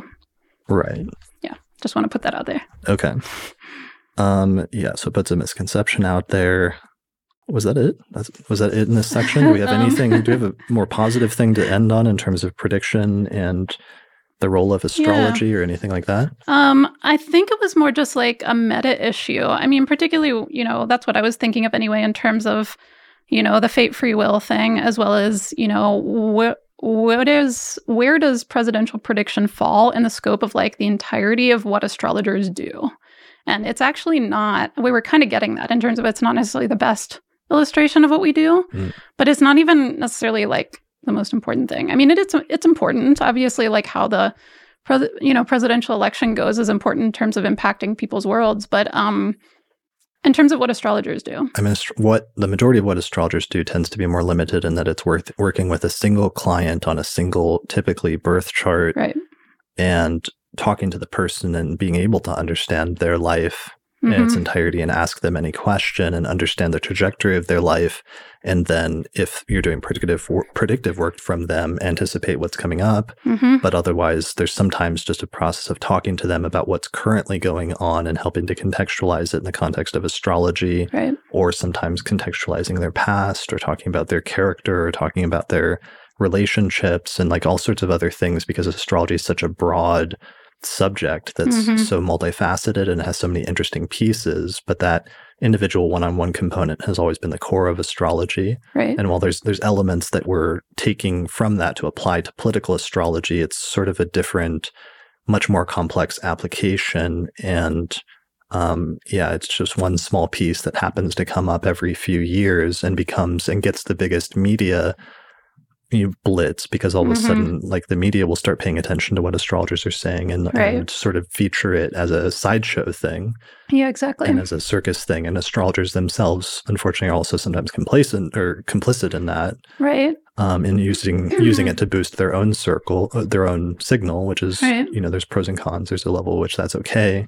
But um it's not it's not all astrologers do yeah, exactly. And I guess I want to say, you know, I was saying before too, you don't have to buy into that, like, because it is kind of like buying into a different slant that's not quite correct on like what astrology is all about. And like, you know, something where you don't even have all the pieces that you normally do. It's not just that there are more variables, which there are in something like a presidential prediction, but then you can't like talk to the people individually, which you were just saying, you know, is usually right, a major yeah. component. You're, you're, basing it only on like external reports, which may or yes. may not be biased about their life and the scope of it. That plus like there's pieces that aren't publicly reported. And it's not to say that, you know, I mean, I want to be quick to say also that doesn't mean that you're not seeing anything specific and objectively in the chart. But again, it comes back to context. And if you have more information, you have more context about everything you're looking at astrologically. Yeah. And uh, one last thing I want to say to wrap this up is I do want to say, um, you know, a congratulations to those that did get their predictions correct. Mm-hmm. Like, good job. Definitely. Um, you know, you won one. That's fine. You know, take that as a major victory, and that will go in your, you know, bio if you want to, as as whatever. If that want, if being a predictive astrologer, if you make that your main thing. So I don't want to diminish that in any way, and I want to congratulate those that did get their predictions correct. Mm-hmm.